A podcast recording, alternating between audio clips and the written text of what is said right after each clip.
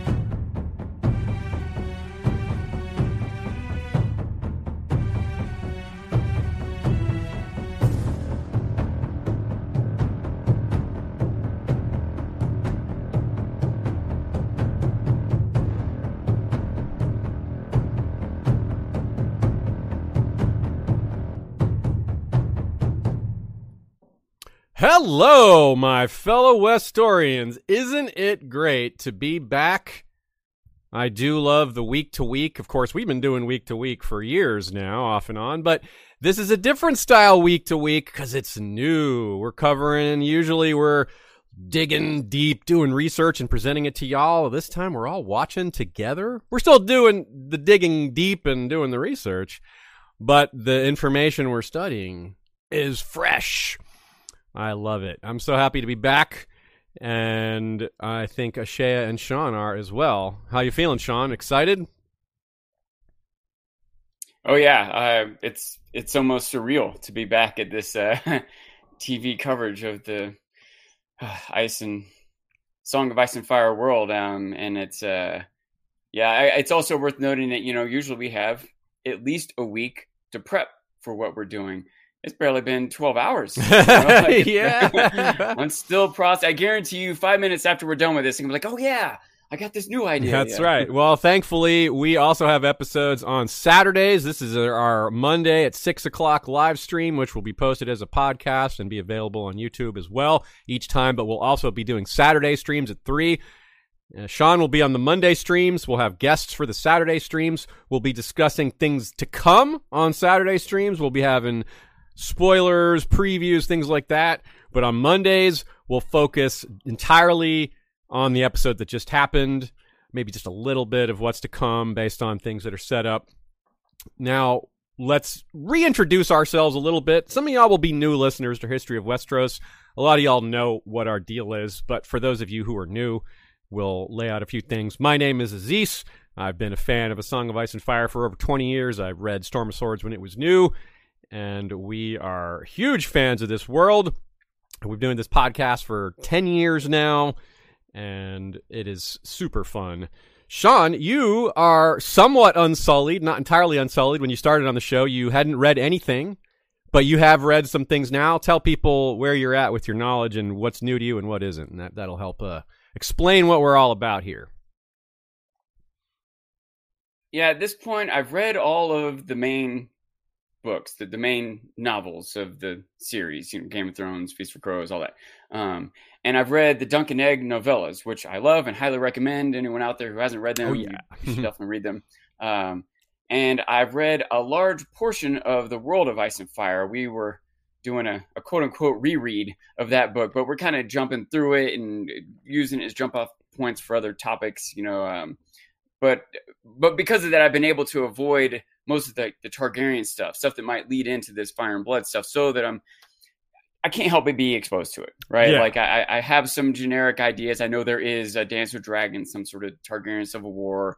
I'm a even before I watched this first episode, I knew there was a character, Corlys Velaryon, uh, Valerian, Valarian, yeah, uh, Mhm. Valarian, who is some sort of sailor. I got the idea he's in the same time period as Daemon, you know. But the details of like the timeline, at some point, I might have even learned it. You know, one character or another died, but there's a difference between like having read that one time amongst read the, all the other dense information that I read and knowing it and understanding it, putting it in context and everything. So I'm not purely unsullied yeah. but I definitely don't know where this story is going exactly. I have some some some guesses. Some are probably pretty close, and maybe even subconsciously clouded by data that's in my brain. But um, Yeah, so I'm sure there's gonna be a bunch of times when I say something and people out there like, "Doesn't he know?" the answer is no. blah." Yeah. So we're trying to have we're trying to approach it with someone who uh, Shea as well is very knowledgeable about the series. Shea here is behind the camera at the, for this episode. Oftentimes she will be in front of the camera, just not today. We've had a lot of preparation to do to get ready for the season. She does a lot of our technical stuff behind the scenes. So today she's managing it there, but she'll weigh in on some topics as well. So we've got me and her that know the material quite well. Sean who is a little fresher to it, and so between that we have a lot of different style takes. We hope that gives us a broad view a, a wide array of coverage and opinions. We'll progress through each episode.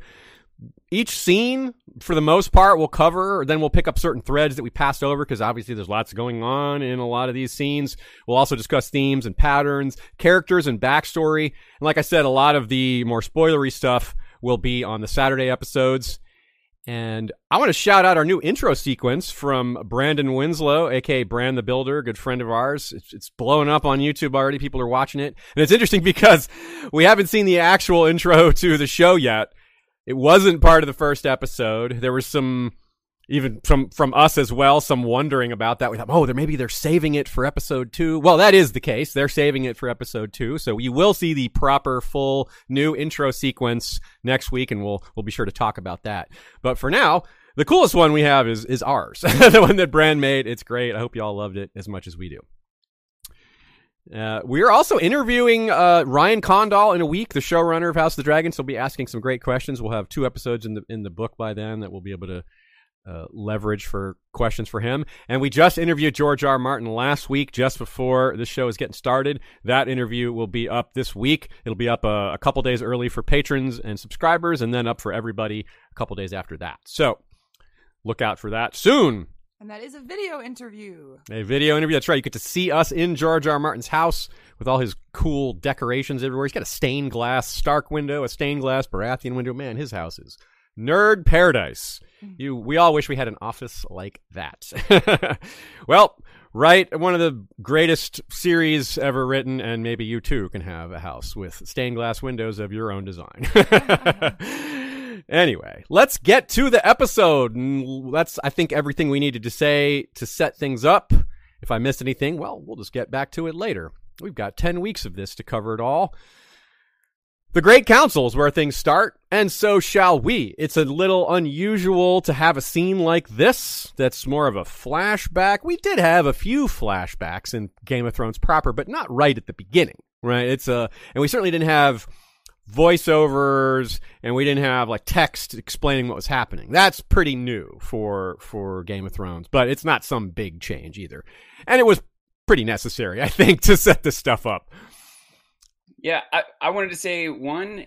It really, really, to me, uh, was reminiscent of uh, Lord of the Rings, Fellowship of the Ring. Oh, okay. The, the, the sound of the narrator, the tone, the imagery, like everything to me sounded very similar to Lord of the Rings, which one of the greatest movies ever, one of the greatest stories ever. I think it's fine to be compared to that. Yeah. And especially, yeah, part of why all this is so great is because it is so dense with so many different characters and storylines and history. It it it feels more real when this world has a real history. If that makes Absolutely. sense, yeah, you know? yeah, totally. And, it's uh, so fleshed out. But it but it also can make it a little tougher for the casual viewer to just pick up on. And so I think it was definitely even for me, I was appreciative of this setup. And I think especially for the masses out there, the, the clarification of like 172 years before Dany Targaryen. I think that was like, that was uh, really good. it Yeah. was humorous, but it's hard to understand what the average person is going through watching this. They really do need to clarify that. Think about the trailer they released ahead of time with George, giving this sort of superficial explanation of like the houses involved. You know, I think it's good to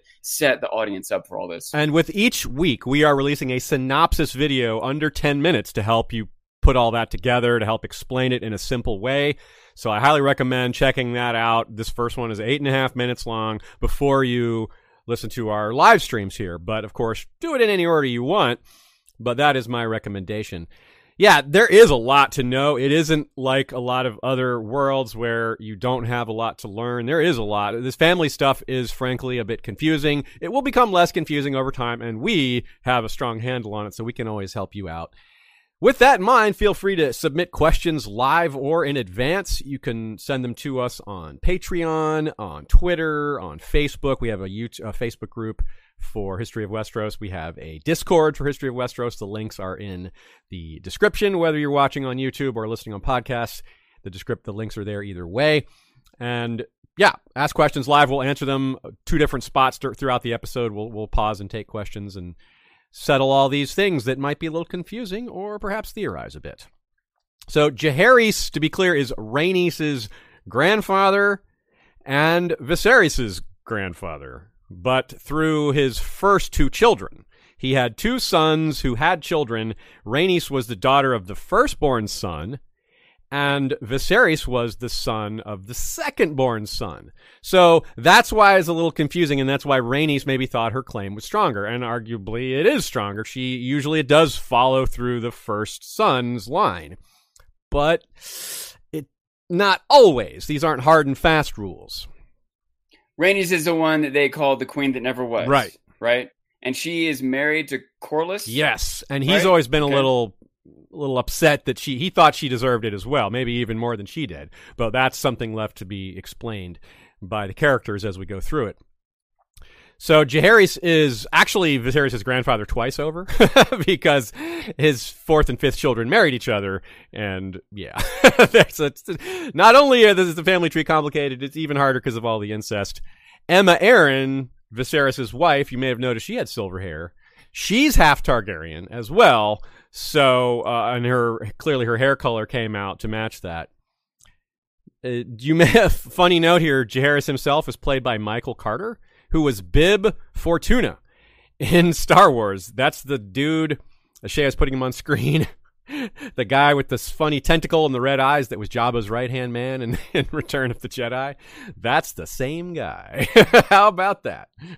It's amazing that they surgically removed those tentacles from his head to play this role. I know that must have been very painful, but this there's a lot of committed Yeah, a lot of painful things in this show, though. A lot of wounds, and you wonder how did you interpret him there? He almost looks is he? He's supposed to be weary. He's lost a lot of his children. He lost his wife. He lost his right hand man, and his wife was like his left hand man or woman rather. So he really relied on her and Septon Barth, and they're both gone by this time. And of course, he lost his two eldest sons. So he's a very he's a sad guy. He had a strong reign. He overall ruled quite well, but it's not ending super well for him, and he fears what's to come next. What did you did you did you look didn't get- disappointed in that choice, or did he just look tired to you? I thought wary. I thought the whole scene seemed kind of somber. Yeah, if that makes yeah. sense. And it maybe also it seemed like it was uh, uh, I can't think of the the the whole scenario is sort of a compromise that no one's going to war, but no one's happy either. That that's the the, the feel, the vibe I got from that uh, great council presentation. What do you think, uh, Shea? Did you uh, have an, a read on Viserys there, or on Jaehaerys there, or did you notice anything else about that scene you wanted to, to yeah, I mention? th- yeah, I thought he looked sad and old. yeah, I agree. I, I do think he, he looked like he was at the end of his life, and uh, yeah, And he does die two years later. It says that we go, we jump forward to nine years into Viserys' reign. It doesn't actually tell you how much longer Jaehaerys' reign is. According to Fire and Blood, it's two more years. Of course, they may have changed that for the show, but as far as we know, it was two years later. Now, there's some other good acting in this scene. Rhaenys, her disappointment uh, is, is in our notes here. Very, very notable. She, her acting is incredible. I think in general, a lot of great performances in this in this episode, which is bodes really well for the rest of the run of the show. Yeah, I think you you could really see the gleam of disappointment in her eyes, like the tears in her eyes right here. Um, I thought. Yeah, and Vis- Viserys almost looked a little chagrined. Like he looked a little like Yeah. maybe he Yeah, didn't that's- I deserve it, wanted to point that out. or that Yeah, he didn't he want wasn't- it. Yeah, he didn't exactly like pump his fist, like yes, you know. He he seemed acceptant, Yeah. resigned. he was maybe it, a little you know, honored. He smiled, but he wasn't like yeah, you know. He didn't do like his brother in the tournament. Ah, you know, Yeah. like I'm, good, that's I'm on top of the world. Yeah, he's just like okay. Good contrast, rather. Yeah, and that's uh, Also, yeah. Go ahead. I wanted to point out another. I don't know to just lining things up. Uh, Jaehaerys was in that scene. He was with his wife Aemma, who was pregnant. Viserys. Or Viserys was with his wife. Viserys Yeah. was his wife.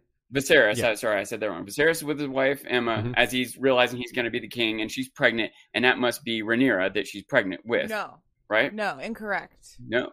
Rhaenyra Oh. would have that would have been one of. Remember how Aemma says she lost multiple children. She had multiple Right, yeah. stillbirths. She lost children. Think this is a when we see Rhaenyra, that's eleven years after that. Uh, Rhaenyra was not eleven years old when we see her in that scene. She's more like 15 or yeah, 16 it was or 18. how old she is Yeah. exactly right there. But she's a they had later teenager. The age, but definitively that was not Rhaenyra in the stomach. That was one of Aemma's. Okay. Um, Remember, she says she had two other stillbirths and two other deaths in the cradle. That's one of those. Yeah.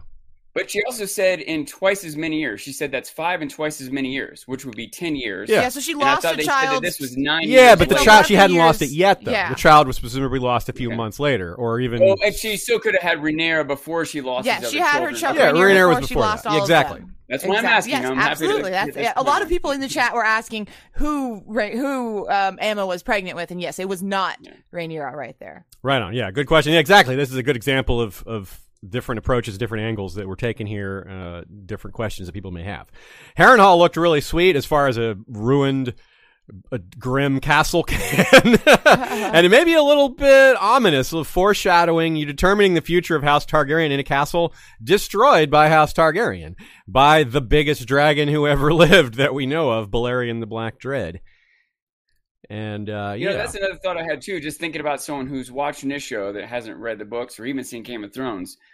Did did they make it clear that was Harrenhal? Do they know what the heck Harrenhal is? I You know? think they That might said it. we get the average viewer doesn't. Yeah, I think know? they said Harrenhal, but they didn't make it clear or remind people. But that's the castle that Arya goes to that's ruined with um where she's with Gregor and then she serves Tywin in the show. In the books it's Roose Yeah. Bolton. But that same and it's spot. a yeah. castle that was destroyed when the Targaryens first took over Westeros. Exactly, yes. So It was a massive castle that was just completed, and their dragons burned it down. and that was right? only a hundred years before this council. That was almost exactly a hundred years, maybe one hundred and one years before. So, yeah. And we we next move on to this. Technically, what comes next is the voiceover, uh, or the rest of the voiceover and the showing of th- the dates. And we get to see the cloud cover, and we have Rhaenyra flying, and two of the most important young characters and a dragon. So Rhaenyra, Alicent, and Syrax. A little bit of humor here to start off. It's a little lighthearted before it gets pretty serious pretty fast. Uh, Alicent and Rhaenyra, uh, it's interesting that she says no thanks to the riding, and I thought Rhaenyra's reaction to that was a little interesting. She paused and kind of was a little surprised, like, how could you not want to fly? Did you notice that when she just kind of stared forward for a minute, like she was surprised that Alicent had that reaction? Yeah, she's like, I can't relate. Yeah, can't relate. Yeah, it's like, of course, why would you not fly? Because she's loves it. Like her when she's petting Syrax's neck, she loves her dragon and loves flying. That is very, very straightforwardly clear there. I think. She that is something she is raised to do, though. Yes, right? She's yeah. a Targaryen. I guarantee that's driven into her head. You're a Targaryen. You're a dragon rider. Here's your dragon egg when you're a baby. Like it's part of her life, you know. But ha- but less so from her own family, right? Because her mother, while half Targaryen, never rode a dragon, and her father rode Balerion when Balerion was in his waning years. So Viserys hasn't been a dragon rider in over like 17 years at this point, and never was one for very long because Balerion died not long after he claimed him. So really, this part of her family isn't as dragony as the others, which might be why they're like, "You smell like dragon." They're not as used to it. I think that's a great little undertone. And not only was that funny, but these are two. This particular king and queen are not dragon riders. Not almost never were they dragon riders. Like, Aemma never was. Yeah, it's like Daemon might not have ever commented on you smell like dragon because he smells like dragon all the time too. Yeah, they wouldn't. Yeah, he wouldn't bother him, or yeah. So it's a little interesting little undertone. Great little detail there. I also wonder a, a, a couple points I want to make about this. Uh, if they're setting a stage for some future potential, like if they establish to us that dragons smell a certain way, they can use that as a storytelling tool later on through the show. Yeah, right? that's someone true. Someone could be riding like, a dragon they shouldn't have, or a dragon." dragon is nearby. Someone can detect it. You know? That's a great point. Um, yeah, that could be set up. You're totally right. I didn't think of it as setup, but it might be. Yeah.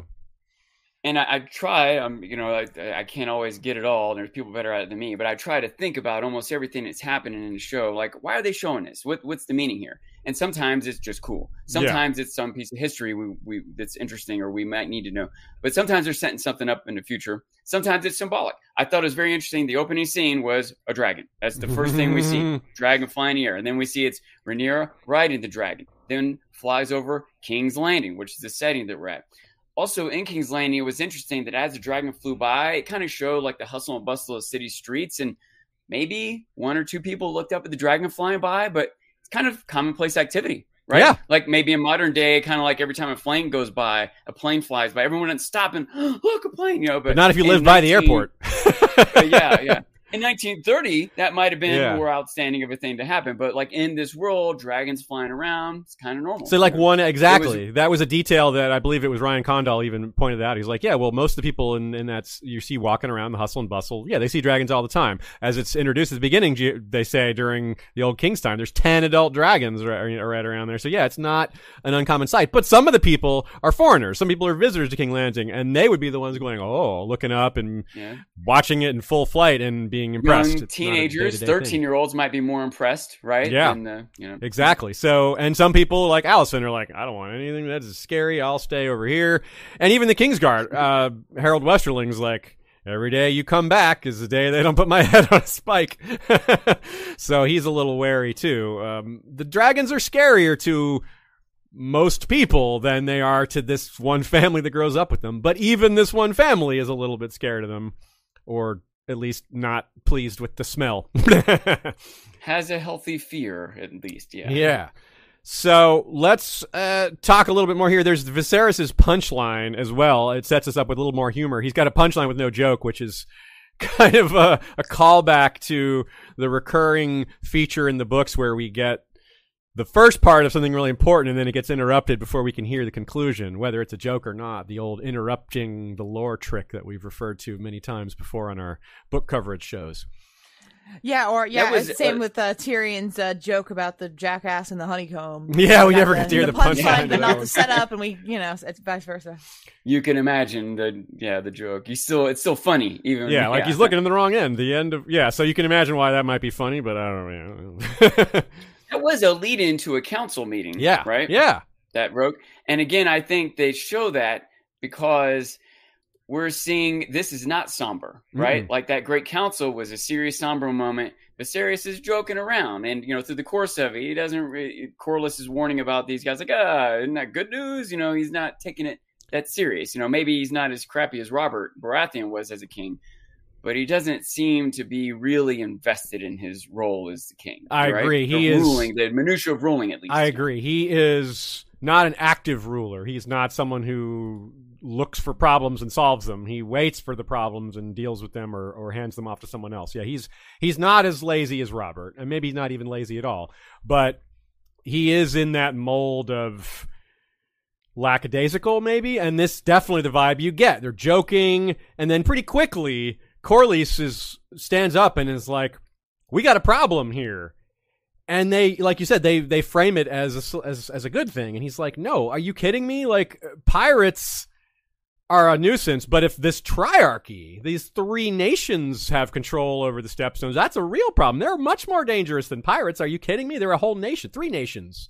And they're going to extract taxes from us or keep our ships back. Like is a big problem. They're like yeah but the tournament Yeah, yeah. Exactly. so, mm, so you see, this is they're a little spoiled by their own success. This is the peak of House Targaryen. They're rich, they're successful, and they can't be bothered with some of the smaller problems because everything seems to be going so well. And there's a lot of little hints that things aren't actually as good as they think they are.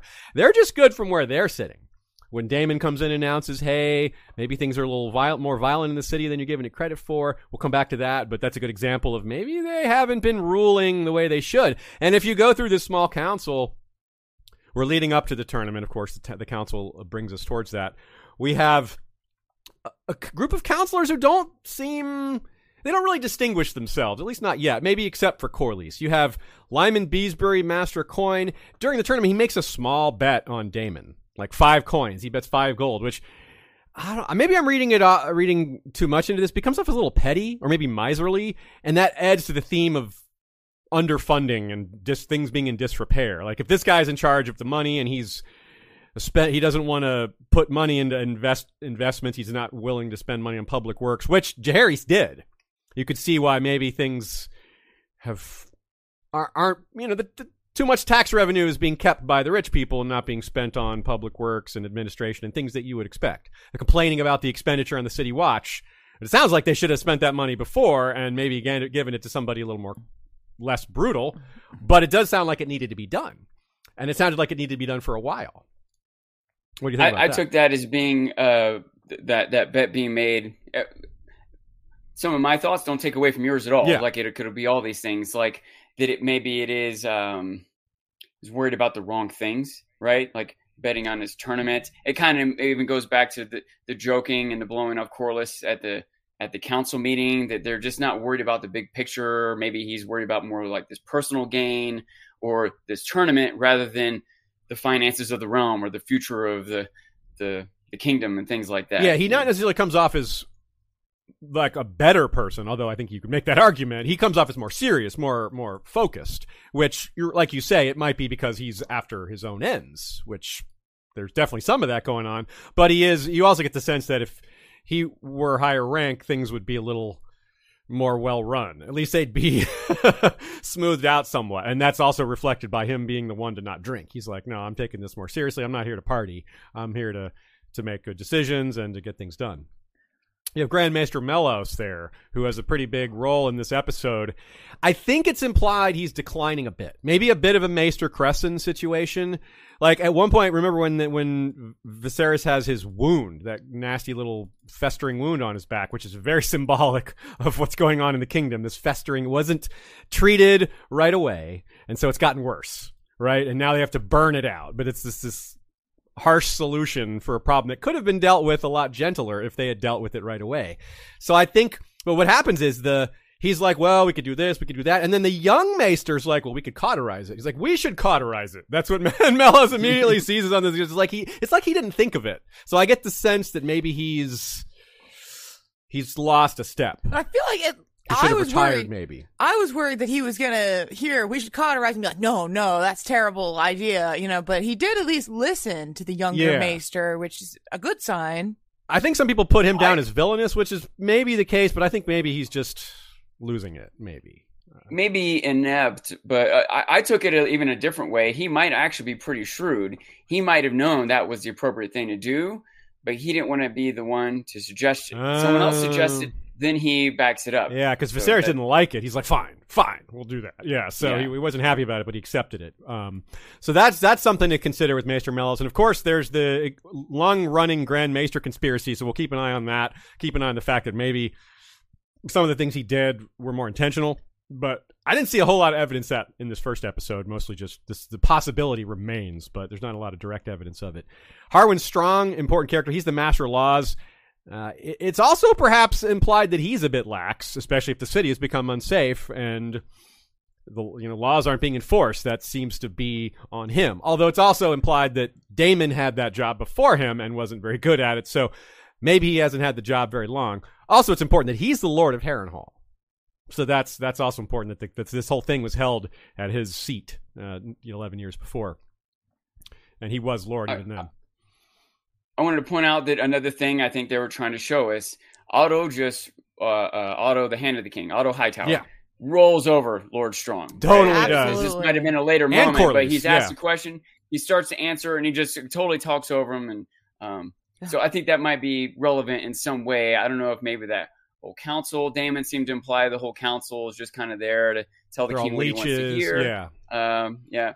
Or I not don't know if we can trust Daemon's interpretation of the scenario, but d- definitely Otto is in charge. Lord Strong is not really getting his way. You know that I Otto agree. is. Yeah. Um, I also wanted to point out a second ago you referenced when we were talking about Maester Mello.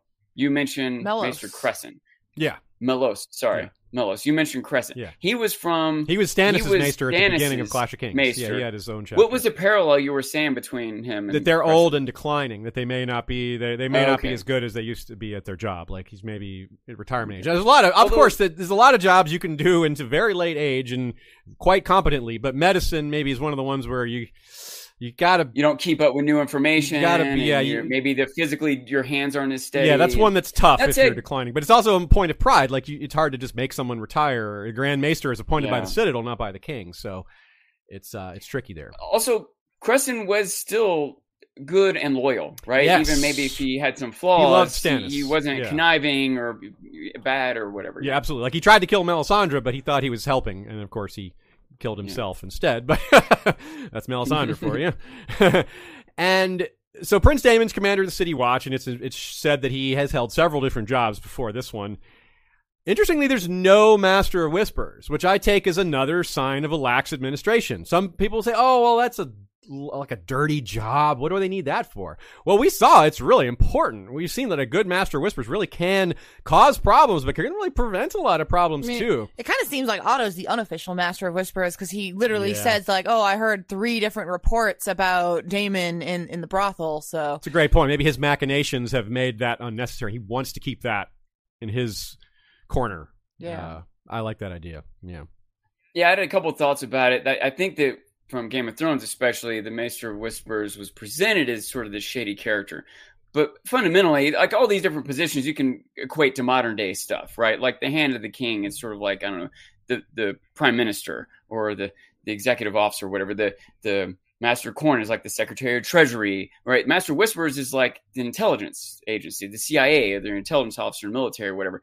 Having information about what's going on, you know, it, it isn't often it's sort of underhanded and spies and stuff. But the fact is, it wins and loses battles. you Yeah, know, like it really knowing does. when the bad guys are coming or where the the bridge is, or you know, just information about what's going on is super important. Do we know if in the past there was a Maester Whispers? Maybe they haven't established it yet. No, there. Yeah, there was one uh, before. There was one for. Um, I don't remember if. Yeah, no. Uh, Aegon had one on his original council, and Jer Okay. Harry's Jer Harry's had one as well, if I remember correctly. And there's going to be one appointed a bit later, so it's definitely going to be around, and it won't be the Okay. it won't be the first one, I don't think. So yeah, so that's going to Yeah, come I back think around. that's a, yeah, a big flaw to not have one, and it's another thing. At first, I thought of as Otto Hightower.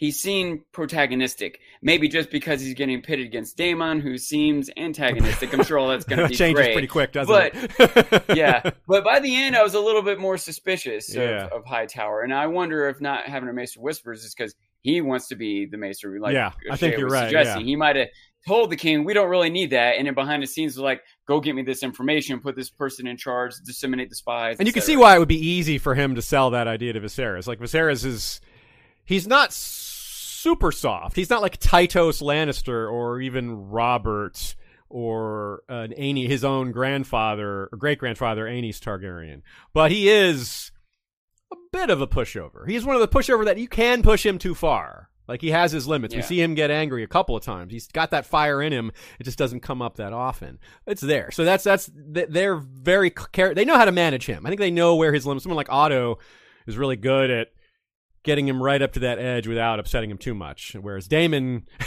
kind of uh, goes too far. Um, that's kind of the Viserys does seem to have a sense of responsibility. yeah, yeah. He does. but he might not be that good at it, or he might be too lax at it. I agree. etc. Yeah, he's not a bad guy, but he's definitely got Robert some. did not seem to have a sense of responsibility, right? I agree. just think, I'm king. I do what I want. Yeah, Yeah, this like is- he wasn't worried about money or wars or anything. He's a much better king than that. He and there's only it's interesting too. There's only been four Targaryen kings to this point. And one of them was Maegor, who was awful. Like, clearly he's the worst. One was Aegon, who they all kind of worship. One was Jaehaerys, who was amazing, the old king that lasted the longest. And one was Aenys, who was Fine. even weaker than than Jaehaerys. So he was he was more of a pushover. And civil wars happened as soon as the Conqueror died, basically, because they thought they saw who was ascending. They're like, "Ooh, him, we can push around," and uh, and they kind of did. But that's another story. So yeah, uh, Otto have really enjoy that portrayal. Rhys Ifans, shout out to him. At the end of each episode, we'll we'll shout out our favorite performances and a few other things. We'll have our three for three at the end of each episode. He's not my pick, but he was close because he's got the perfect voice and demeanor for this role. Just I'm in charge. Like I, everything he says is so upright and proper, and Your Grace, like in that c- c- like very controlled tone of voice that sounds very authoritarian without aggr- being aggressive. Yeah, he he's got he's got a future or has had a career in audiobooks if he wants it. I don't I haven't looked into it to see if he's already done that, but he could do voiceovers and all that stuff. Yeah.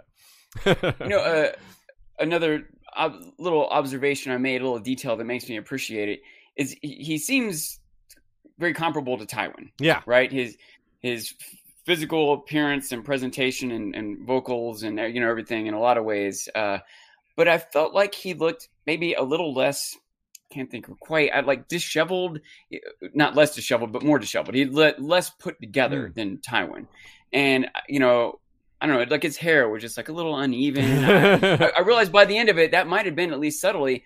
Apparently, his wife has died recently. Yes. He might not be sleeping well or grooming himself as well. That I don't know. I, I, Which I'd like a to think at parallel least to that the Tywin, showrunners yeah. had the makeup artist present him that Now, way. Yeah, Tywin okay. might have been a little bit more like that in the few years after Joanna died, but when we saw Tywin, it was It you had been a know long uh, Yeah. two decades He had after she died. on He- and had new priorities and he learned his to take image- care of it was his himself at that point, but Otto maybe hasn't completely learned that lesson. But it is around yeah and but it is a similar situation. You're right especially he has a he has a son and a daughter and yeah like the books his children are a little different but it, it is similar. You're right tywin is a great comparison. Maybe tywin mashed up with maybe maybe littlefinger or something like that. We'll see though. We'll see how the portrayal goes. Let's move on to the tournament. Um the tournament was pretty electric. Uh, it was a step up in terms of production values from the tournaments in a song in Game of Thrones the first time through. Certainly compared to the early tournament with Gregor and Sir Loras and Sandor and Jaime, but it had some similar vibes as well.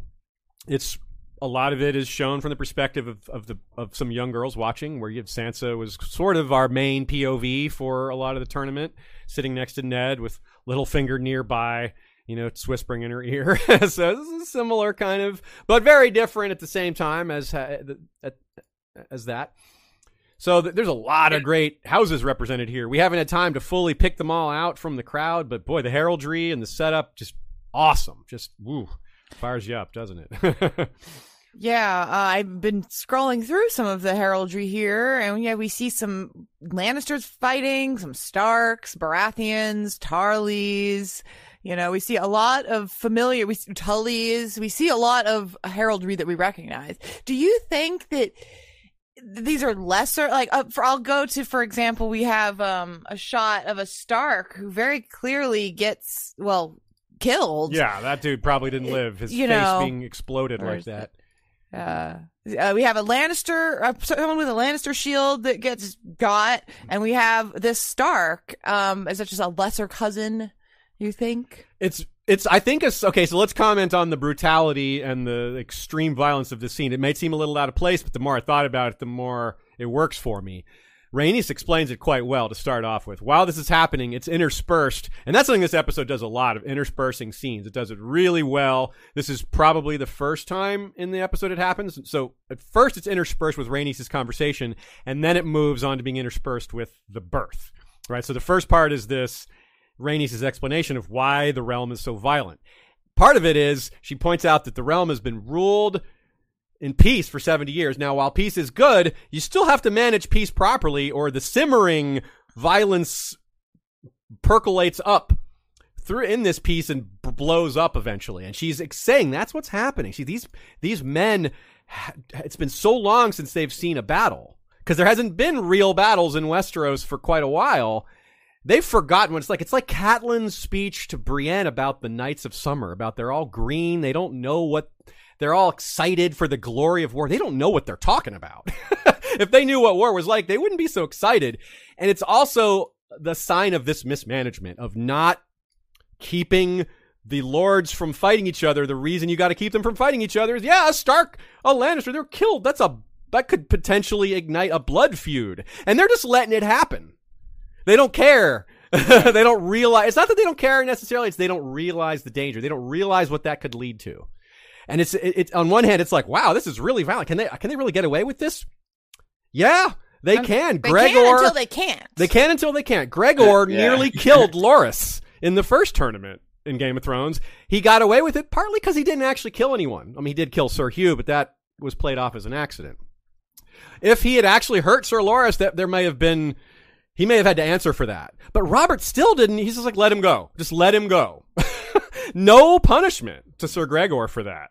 Right? So it's not like this isn't the first time we've seen something like that. This is more extreme, but it's similar. it it did irk me a little as I was watching this scene. I felt like these guys getting killed in a tournament, even the fact that like there's maybe some little details and exceptions to to, to Daemon or whatever, but like Criston Cole using like a, a ball and chain, Yeah, it's like- Morning Star. Yeah. that that Westman is like a, a it's like a, a a balance. Like you're giving up certain values of a sword for the deadliness. Yes. right? You Yes. you lose some maneuverability and some defense because it's so deadly if you hit. How is that a tournament weapon, right? Like it just Yeah, it- Daemon's so using his kinda Valyrian steel me. blade. I mean, yeah. Yeah, and so then people were getting killed, and I was a little irked, and I, I I felt like it was an unreal presentation. But then I started to realize it's not the show making a mistake; it's the people running the tournament making Yes. a mistake, Yeah. and that they were risking starting a war, and Mhm. it just kind of got lucky. Similar in the tournament, the, the, in the Game of Thrones tournament, a war could if if Gregor had killed Loras. The, the course of events from that point on might have been very. and very what did Varys tell Ned to do? Varys told Ned to get Loras Tyrell on your side, given what just happened. And he didn't. yeah. Instead, he sent. Yeah, he said he's like send Loras to go attack Gregor after what happened. He's like, no, I'm going to send Beric Dondarrion because he's a nobody, you know. And he's like, no, you send Loras. Like that'll get the Tyrells on your side, man. Like play the politics. You Yeah. got a wide. You got a a golden opportunity, a golden rose opportunity here, but he didn't take it. And yeah, you're right. This is just they're not playing the politics. Like it's he's he's like he won't deign to get his hands dirty, but you really should have. Yeah, and a lot of times those political maneuverings get get cast as shadiness. You know, characters' ulterior motives. Often they do have ulterior Yeah. motives, and they are shady. But also sometimes those p- political maneuverings stop wars from happening. Yes. you know, if you- if even if your ulterior motive is to like get your brother on the throne or to make more money off the crops. Still, if you stop a war from happening, fine. You can get more money from the crops if if it saves thousands of people from dying. Absolutely. And as well, this is fairly supported in Fire and Blood. The histories tell us that in the final moments of the duel, Criston Cole knocked Dark Sister from Daemon Targaryen's hand with his Morning Star. They were, I've always wondered about that. Like, why were they fighting with real weapons? I've been wondering about that since Fire and Blood came out. Or actually, I think that was in the World of Ice and Fire as well. So I've been wondering about that since 2014. So they were like, yep, that's what happened. So they, they just built on that. Like, yeah, this was just a particularly violent tournament because of the build up, because all these violent people came here to be violent. They wanted, they haven't had a real war and they want to do that and they don't know what they're getting into. So I think it fits quite well. So like you, I was a little jarred by it at first, but thinking about it made it fit quite well. And Yeah, it's you good know- setup. Also, they outjarred us with something else. Yeah, so- that's true. I'll, I, I- you know, I'll say we, we saw the first episode in um, George's cinema in the Jean Cocteau Theater, and so the sound was really good, and the tourney scene was so sorry was so visceral. Was just like the clanging of the hooves, the ringing, like like when Viserys later talks about his prophecies, we'll get into, and he talks about like, oh, I heard the the ringing of shields and the clanging of hooves and the and the swords. I was like, we shields, did too. yeah. Like I, they, they really emphasized Yeah. the sound there.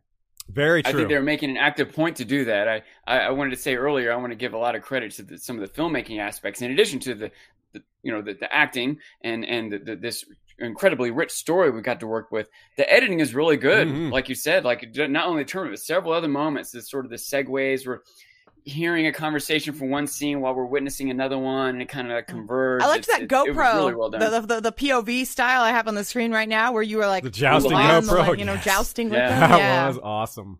Yeah. I like the little detail too, how his lance is a fist at the end. Yeah, You know, instead of it, because of course they're not using spikes to, you know. I really. or uh, I, I think I wouldn't have been surprised if someone did. That's one true, of my favorite true. things about the episode probably was just how good the armor was. yeah, that, and specifically like how much uh, there was meaning to the armor. As you can see on the screen, Criston Cole, his armor was plain as could be. He was the only one in this lineup here that didn't have a plume on his head. As you see, like we've got all these Corbreys and Malisters and Hightowers and just really fancy armored people, and then Criston Cole. and you got to really think Which makes sense, right? Yeah. He's got no family, he's got no arms or whatever. It, it, it's very fitting, and I appreciate they had that detail. And arguably, it's worse for him. You you think that he's probably overcome a lot of prejudice. Alicent knows, oh, he's Dornish, but he's from a Stormlands house. Stormlands people don't get along with Dornish, and vice versa. So this is one So- of those It's like lo- love connections. This marriage or this his parents were uh, a couple that normally would be taboo uh, in a lot of circles. So. Double so- whammy for him, but he's a badass and he's good looking, so that's part of how he overcomes it. So yeah, Alicent might have been a little bit racist when she said that, but I think more so she was expecting a Stormlander, and so she was more so surprised to see a Dornishman at all, especially because remember, Dorn is not part of the realm right now. They Yeah. are not part of the Seven They're Kingdoms. still independent. Yeah, so that's that's uh, very important too. So it's even more uh, taboo maybe that because they're not even from the same kingdom. Not only are they from regions that are historically at war, but yeah, they're not even in the same kingdom at this point. So that's that's a pretty big deal and is a good setup for him uh, going forward to see what's going to happen with him. And of course. Alicent is from the, from Oldtown, which they're pretty di- they're predisposed against the Dornish too. The Reach Reachmen in general and Stormlanders are tend to be a bit prejudiced against Dornish, and vice versa. To be fair.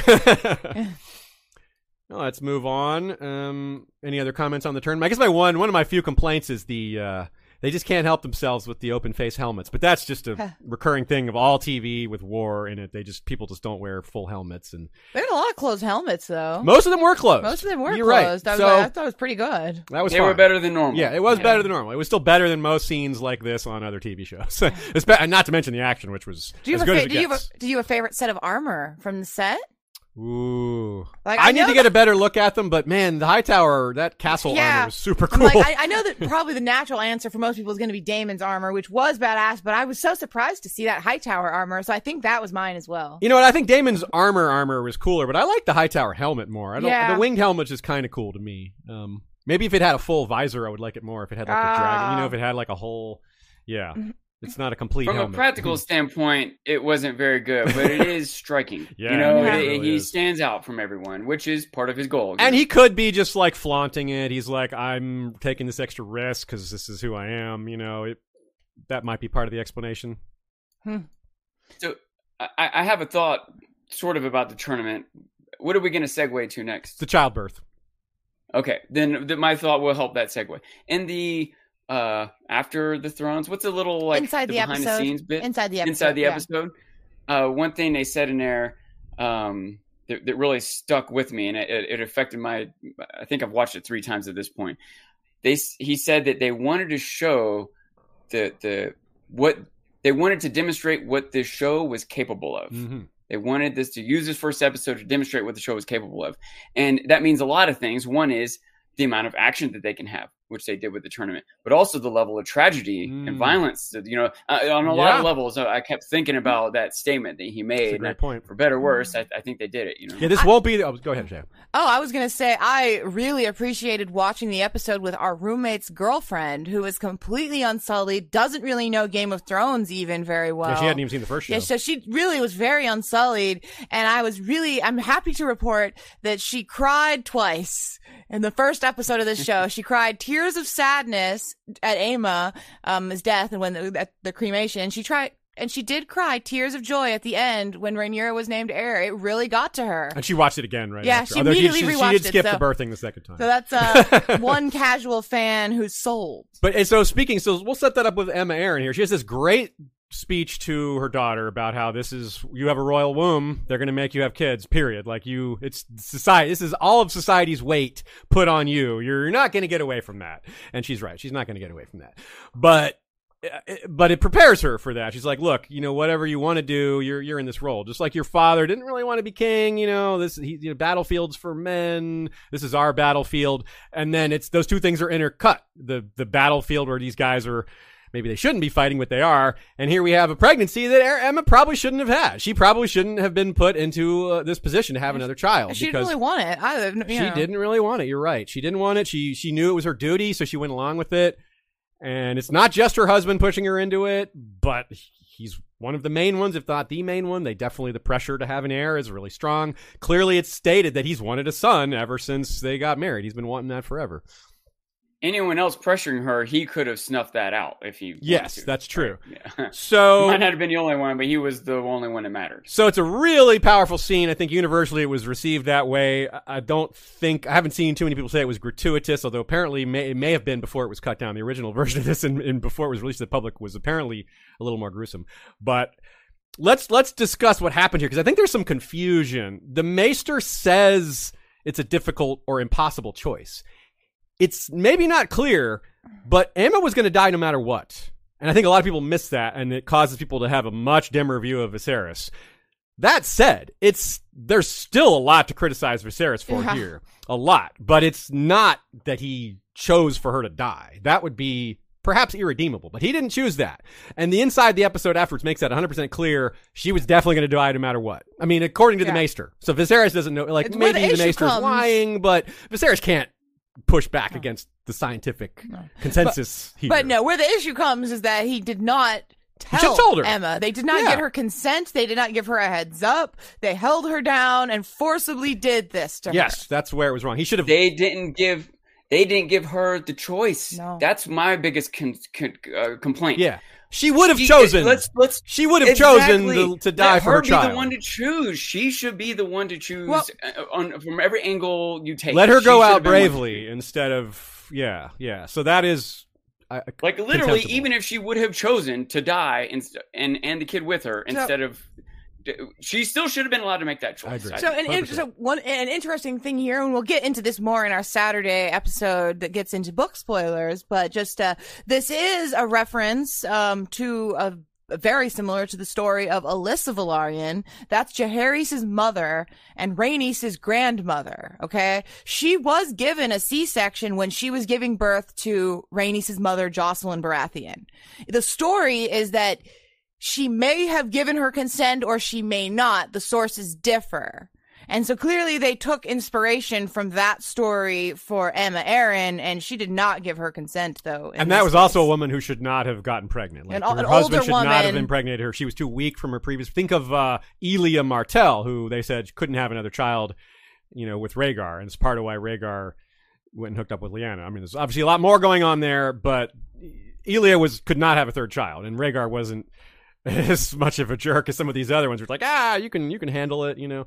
Uh, so at least not about that much. So it's definitely there's some understanding here in the scene that may not it, be entirely clear. In but. fact, Aemma's own mother died in childbirth, Daella Targaryen. But on very the other young, end of the spectrum, she was very yeah. young. She was 18. She was a little too, you know, and young. She was a very delicate weak. Yeah, she was a delicate woman. But. Um, because obviously it's not that's not super young, 18 in general. I so yeah, Aemma's that's her tar- I, I her Targaryen mother, to be clear. Yeah, she's uh, an Arryn, right? Yeah. Her father was mother, Rodrik but... Arryn. Her mother was Daella Targaryen. Jaehaerys' daughter. So I don't know.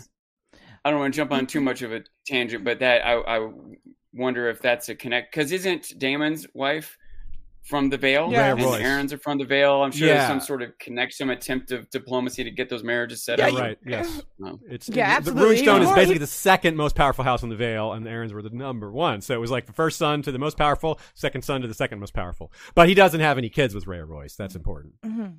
But yeah, you know, another so, little. Oh, oh, go ahead. Um, I was gonna say about this scene. Um, I want to say that I, I I'm very pro this scene um, this childbirth scene. I normally, if as anyone who listens to our show knows that I, I kind of hate the dead mothers club as it's called in the fandom, which is this trope of there being dead mothers.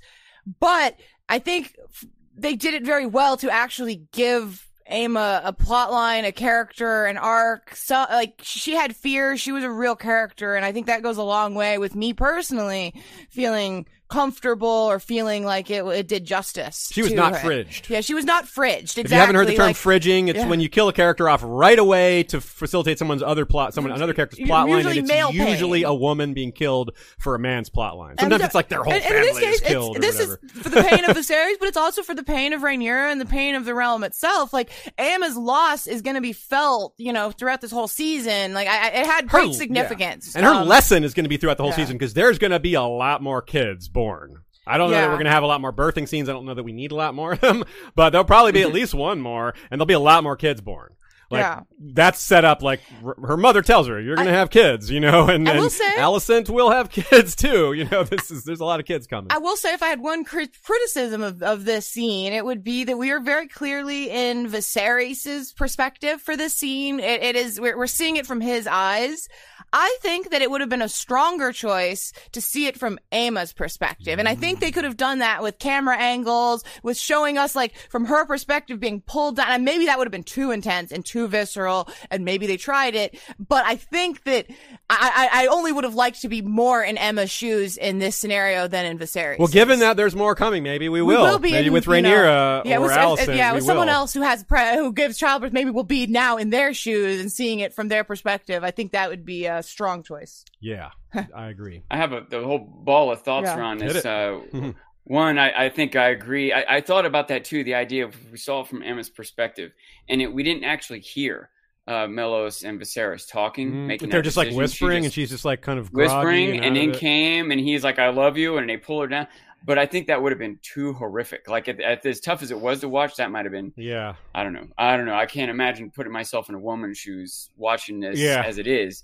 Um, but a lot uh, of men needed to see that probably. You know, like we just Yeah, this yeah. is like if you don't have a kid, I don't have a kid. I don't know what this is like. You know, it did.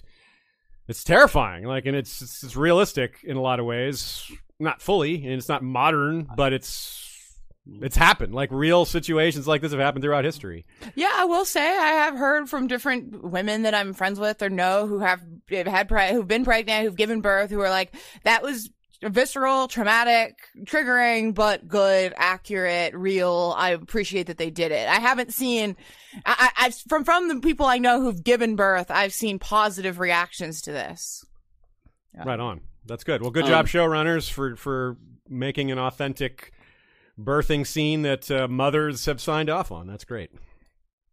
I oh, wanted to say also that the I, I don't believe the intent of the showrunners was to make Viserys seem more villainous with this scene. Mhm. I, I I, don't think I that's agree. their intent, but I think it's going to happen. I also agree. And- yeah, I think a lot of people were going to think of him as uh, as having done, and and it, it's it is also worth noting what whatever the intent of the showrunners was that you know it still is like his instinct is still like I, I try to give maybe him some credit that this is like the heat of the moment. yeah, Like it's Mhm. happening right now. He doesn't know about medicine. His advisors are telling him, you have to decide now. She's going to die. Like I can see him like, but I still think it's noteworthy that his instinct wasn't ask her what she thinks. Yeah. Tell her and let her. It's his instinct disrespectful. was, yeah, it is. I yeah. have to do this. I have to make this decision. Yeah. It- you know, even if he has some noble idea of keeping a realm safe because he needs a male heir, he still doesn't occur to him to let the woman choose.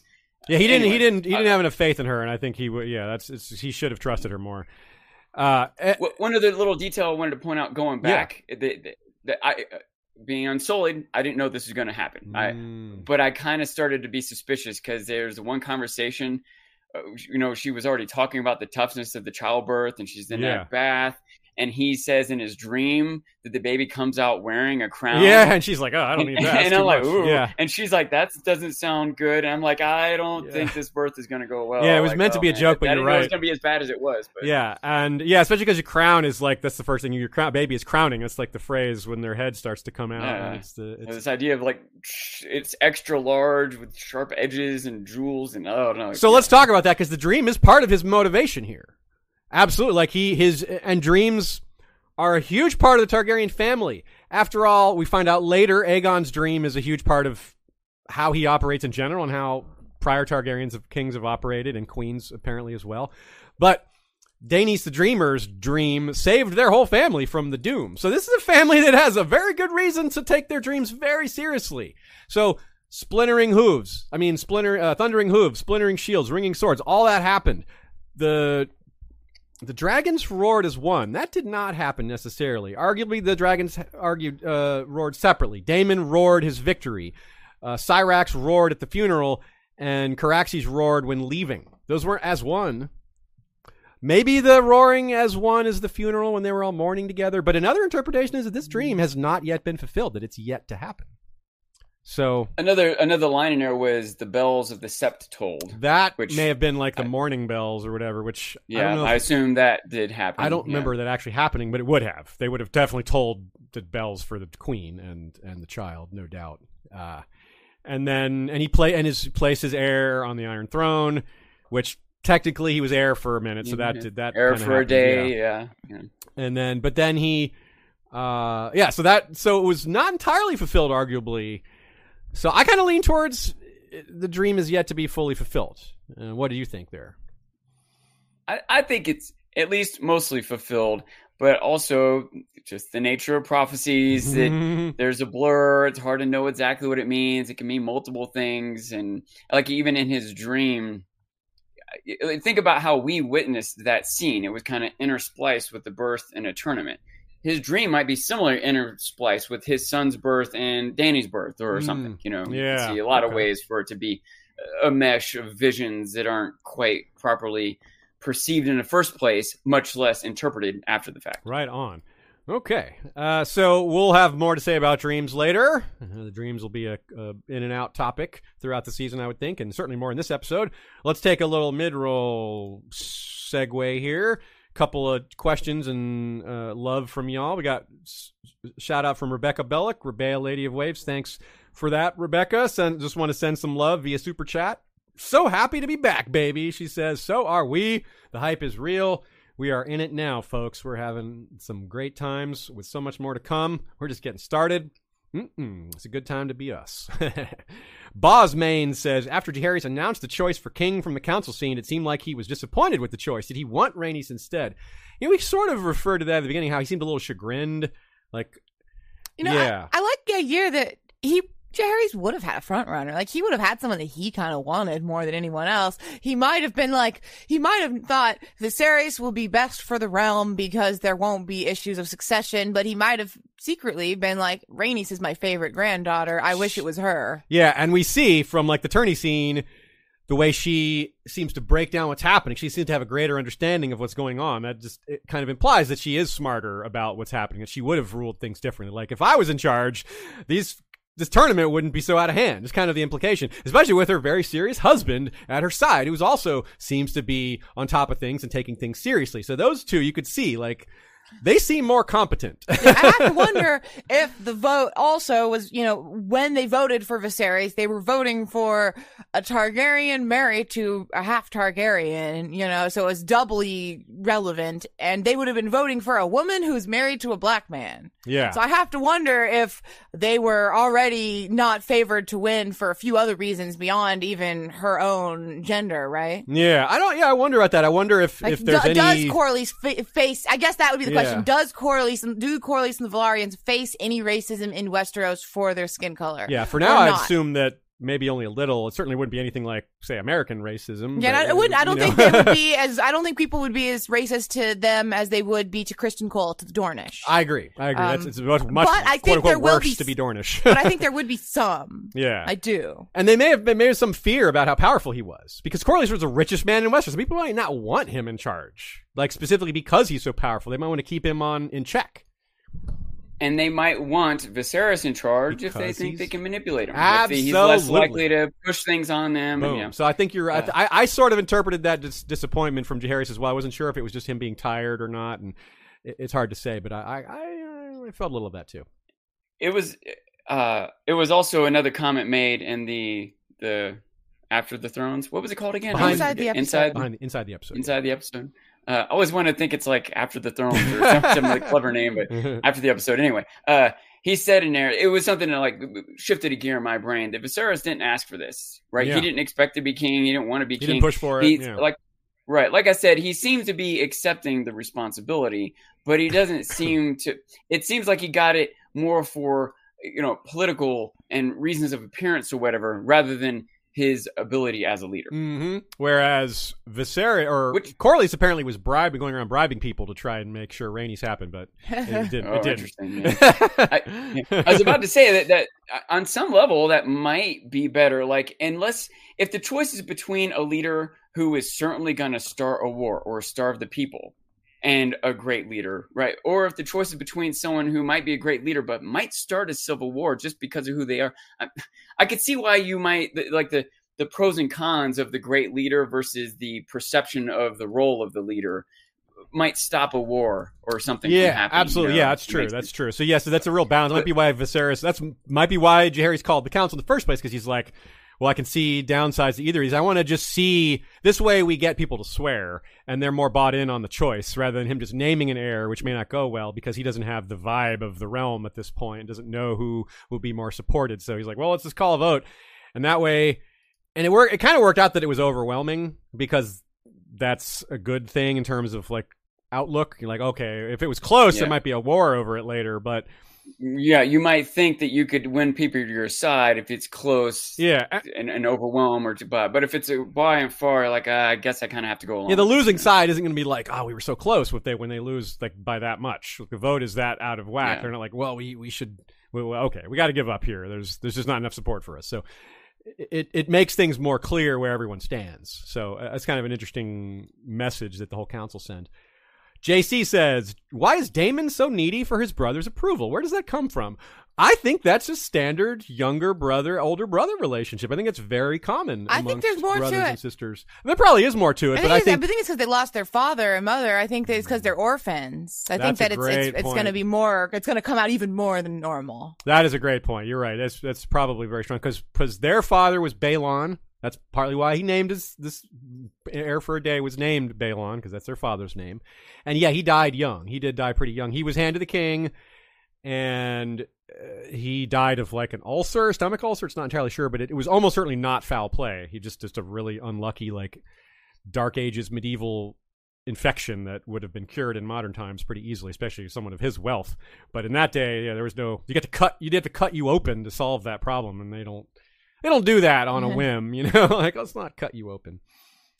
Um, You know, I'm really glad this came up because I'm a huge fan of Better Call Saul, Mhm. and there's a similar brotherly rivalry in that show Yeah, where at different points You know, there's each like a brother has supported or worked against the other. there's like a law-abiding brother versus wild brother dynamic. yeah, You know, the law breaking, Yeah. get away with stuff, but still has a good streak. and and a lot of people get hurt in the wake of their conflict with each other. Yeah. I, I can't stop seeing all the parallels between. Yeah, it's them. pretty pretty good. Yeah, there's worse there's worse comparisons to be made for sure. I like that one a lot. Let's talk a little bit about uh, themes and patterns. One of my favorites that we noticed here is the physical manifestation of stress, which is a very human way to portray things. I really like this. There's several examples of it. Viserys's back sore. It says it was given to him by the Iron Throne. He leaned on it funny, then it festered. Very symbolic, as I said before. Not attending to things properly, letting them get out of hand, letting them get worse because he just is a little, a little lazy. Would rather be doing other stuff. Maybe, maybe lazy is not the right word.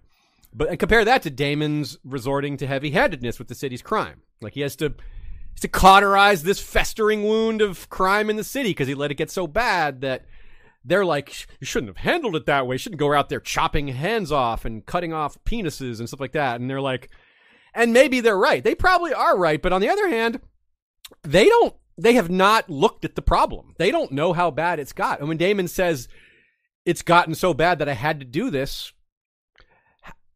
who's to say he's wrong? I mean, he might very well be exaggerating. I suspect he is exaggerating a bit. But they didn't check. They just assume he's going too far, and none of them are looking at the problem. They're just like, we don't like how you're handling this problem that we haven't checked into at all on oursel- our, ourselves. so it's kind of like, how can you quibble with the solution when you haven't even looked at the problem? Well, because it's so damn violent. But on the other hand, they still haven't looked at it. I've got a few thoughts on this, but it's I feel it's more connected to other things we're going to talk about. If you were going through like the, the stress yeah, I want to go through. Let's, let's, let's keep here, it with but- the stress stuff yeah. there. So we'll come back to that. But uh, so this is the thing with Viserys, and then later he, you know, he cuts his hand on the throne while arguing with Daemon, and that's very symbolic because it's blood on the throne right when he changes the name of his heir. So that's just Mm-hmm. standard symbolism for blood is coming. and the, the danger of the throne, the Yeah. sacrifices you have to make, the blood that gets shed, you know, even when it's not war necessarily, maybe. And Viserys cutting himself multiple times is a recurring theme that he's not fit to sit the throne. Um, that's been suggested in, in the original source material as well. Alicent bites her fingernails and has like torn up cuticles. Very great detail, a little uncomfortable, but I get it. That's one I have. I acquired that from my mother. My mother had this had this habit, and I had that problem when I was younger. And it's a very realistic way for anxiety to play out. Um, You know, someone said it in the chat, but uh, it's true. We also the same dynamic we see with Daemon and Viserys, Chuck, Jimmy. We kind of see here with Alicent Rhaenyra, the rule breaker and the law biter. You know, yeah, um, and having- and the little little nerd. Uh, Yeah, Chuck had his- the, the adventure physical- seeker and the book reader. Yeah, yeah, it's a, it's a, you know, it's a, it's a, it's a dynamic that is popular, so it makes sense to see it come up multiple places. And Daemon himself isn't immune to it. He had trouble. He couldn't finish with Mysaria. He was having sex with her, and he just like couldn't. He just like stopped because he was like stressed out or angry or all of the above. And Yeah. that's pretty interesting. It gave him even more care. Like he's clearly not just some sociopath if he's just after his own pleasure and he's distracted by these other things. That's that's. It's not a situation you can necessarily put yourself in. You can't sympathize with being the heir and having all this wealth and all this other stuff. That's not. These aren't normal human problems, but you know, being so wrapped up about something in your head, having such a big problem with things going on in your life that it has a physical manifestation. That's very realistic and very um, something you can all latch onto as, as a common person. Th- there could easily be sort of a loop, but I and it makes more sense even for it to be. But I was wondering if he was like overcompensating, if he had some sort of Mm, erectile dysfunction, he was overcompensating with violence and you know just being mad at his brother and stuff like that. Yeah. But maybe the violence, his role with his brother, is affecting his sexual performance, and maybe they feed each other and make each other worse. I don't know. Yeah, it was a super interesting choice for them to make there because yeah, it's like they're trying to show this like very highly masculine guy and his he's got his you know his position, he's got his dragon and his sword and he's this badass, but yeah, he's having trouble in the bedroom. Like that's yeah. It just occurred to me how insulting he was to his wife. That might also be overcompensation. Ooh, good point. Yeah, he's like maybe he just can't perform with her. Maybe, yeah. and so, but he's blaming Yeah. her for it. It's- But he no, because she's bad ugly about her, but really it's No, yeah, man, that's yeah. it's on you, bro. your your dark sister can't stand straight. and uh, Rhaenyra as well. Her the physical manifest- manifestation of her anxiety and nervousness is extremely well done when she's in the final scene when she's being made queen or the heir rather she's shaking and breathing heavily. Like she's breathing really fast. Her face is flushed. she has to like fix her posture because she realizes she's slumping. It's very well done. And not only is and it comes right after her father gives us gives her all these grave secrets like not only is it a big deal to be queen but it's the most dangerous seat in the world and by the way a song of ice and fire you know so she has this massive weight dropped on her which she was not prepared for because she goes her whole life expecting to be replaced she's like yeah she doesn't like the idea and she as allison points out she's refuses to admit just how much it bothers her, but she still expects it. She's still expected to be replaced. And then all of a sudden, no, you're the heir. And, and she wasn't raised that way. She wasn't taught for these. She wasn't brought to council meetings. She, well, she was as a, as a cupbearer, but she not, she wasn't being raised to rule.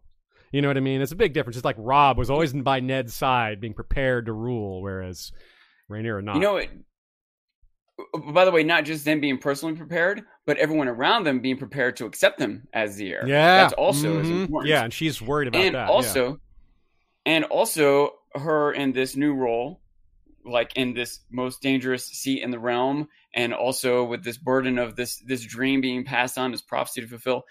It didn't take away her obligation to have a kid, it, it, right? it arguably increases it. Yeah, Also, yeah. yeah. So And she just saw her mother die doing it, and her mother's mother died doing it. So like, that's terrifying. and it's been made clear to her that the the the sexism that she'll face along the way, like it's you know on and on. It's like I, I, it's it's unbearable. the level I- of pressure. Imagine yeah. what's No going on in wonder. her mind. No Yeah. wonder she's anxious and and the, Yeah. the portrayal is of her breathing heavily and all that. 'Cause, Yeah, like how could you even? Yeah, you're right. It's like I couldn't possibly imagine what what she's going through. Let's talk about a little more about that scene. That's the segue You know, to the coronation. By the way, there Mm. there's even one more little thing that's going on in her, her brain uh, that I, I want to go ahead and mention now. I'm not sure where it's going to fit elsewhere, but she seems to respect, if not idolize, her uncle Daemon, right? Mhm. But it's A little bit, two yeah. different times.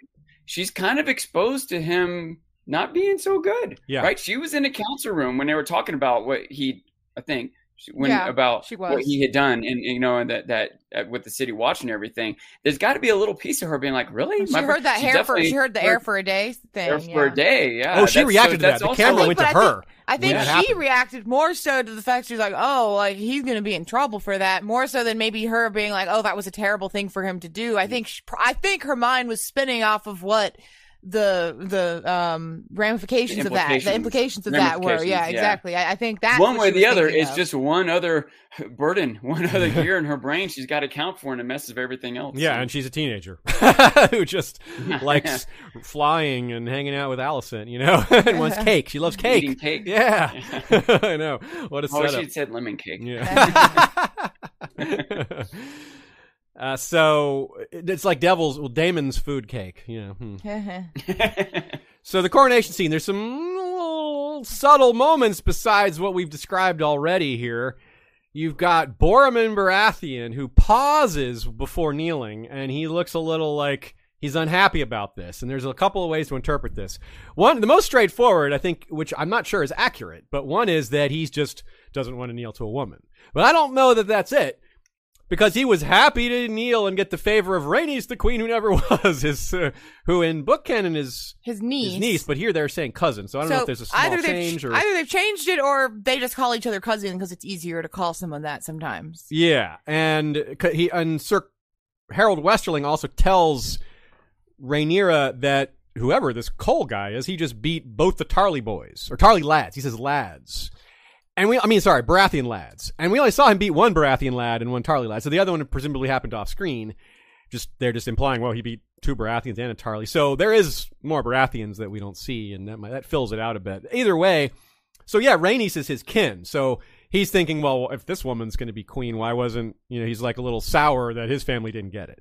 So that's to me, that's more likely. But could, it could be both. He just he doesn't want to follow a teenage girl, but uh, That makes sense to me, by the way. I, I do remember thinking in that moment that it was an awkward pause, but I didn't. My mind didn't follow through on why that was. But now it I'm makes glad you sense. noticed it. Yeah, because that that it shows that they were aiming for that. Because you, you we already knew, like seeing it, like oh he's upset, you know, and then yeah, yeah, I, I wondered if like was there some history? Did they have a relationship? I, I guess they have a familial relationship, but the yeah the, the history is that he felt like this woman in the past should have been in charge and she wasn't, and so now this new woman is being put in charge, and it may I could see it takes a minute for him to process that, and maybe in a, in its grand scheme of things, it's progress. I guess it's good. You know, it doesn't make sense for them to backtrack to Yeah.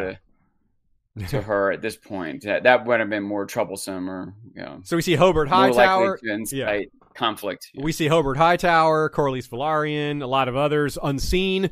We see a star. And we see a Stark, particularly important because we see this scene is intercut with the Song of Ice and Fire reveal, which is another um, excellent combination of scenes happening together. And when he describes the part part of Aegon's dream that describes the cold winter coming out of the north, we have Lord Stark pledging to Rhaenyra. It's really nicely done. It's right when the Stark is named is when he's talking about the cold north, the winter, the darkness, this this force that's going to come at some point in the future.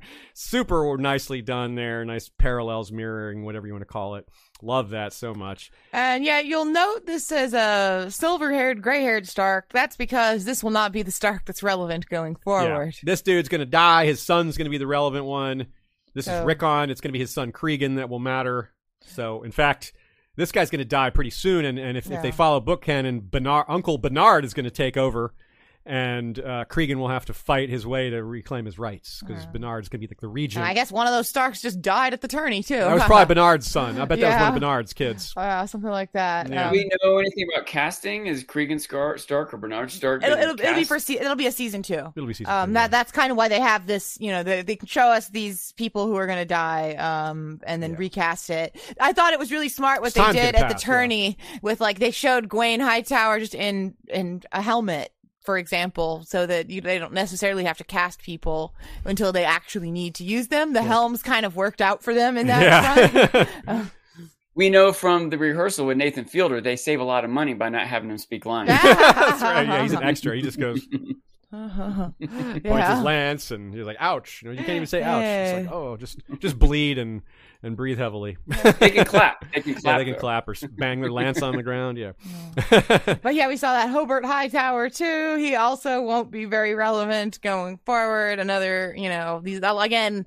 This is we're gonna have some big time jumps going forward here. Yeah, so they have a little more room to play, and of course, there's characters like uh, as we've seen in the real world and in Game of Thrones. You a lot of times the the name of a kid is their grandfather or great grandfather's name. Least families have these traditional names they reuse a lot, and of course. According to the showrunners, they aren't going to be too shy about keeping those in place. They're not. They're going to assume we're smart enough to figure all that out, rather than changing it to to make it simpler. So, well, you're a listener of History of Westeros. You're probably more on the advanced side of things anyway. The names don't bother you. In fact, you probably prefer they keep the canon names. We certainly do. So, even though it's more of a challenge, You'll challenge, become more prefer advanced. That's true. You'll become more advanced by listening to History of Westeros. I know I have. Certainly, that is the goal. Let's talk about some of the individual characters. Uh, a little, getting a little deeper into who they are, setting them up a little more, fleshing them out a little more, and then we'll move on uh, to our final couple of sections here. We're still going to talk about some callbacks and references, some lore and history, and then we'll do our favorite moments as part of our outro, and then that will be it. Okay characters. There's multiple examples we've seen of actors given more freedom to develop the personality of their character. This is a function, I think, of the open ended nature of the source material. Fire and Blood a lot of times promotes up to three versions of certain events, and the reader's left to sort of interpret, sort out what may have happened. The show is going to have to be a little more specific with some of these things, but it also is able to give you that uncertainty in some places. For example, with the heir for a day scene. We never actually see Daemon say heir for a day. It's he it's a, he, he's confronted with it and he doesn't deny it, but he doesn't actually we don't actually see him say it, so we don't get to see how he says it. Right? Was he gleeful? Was he somber? Yeah, we see Mysaria was in a celebratory mood, but I don't think that Daemon really was. I think he was trying to distract himself from his own stress, like we were talking about.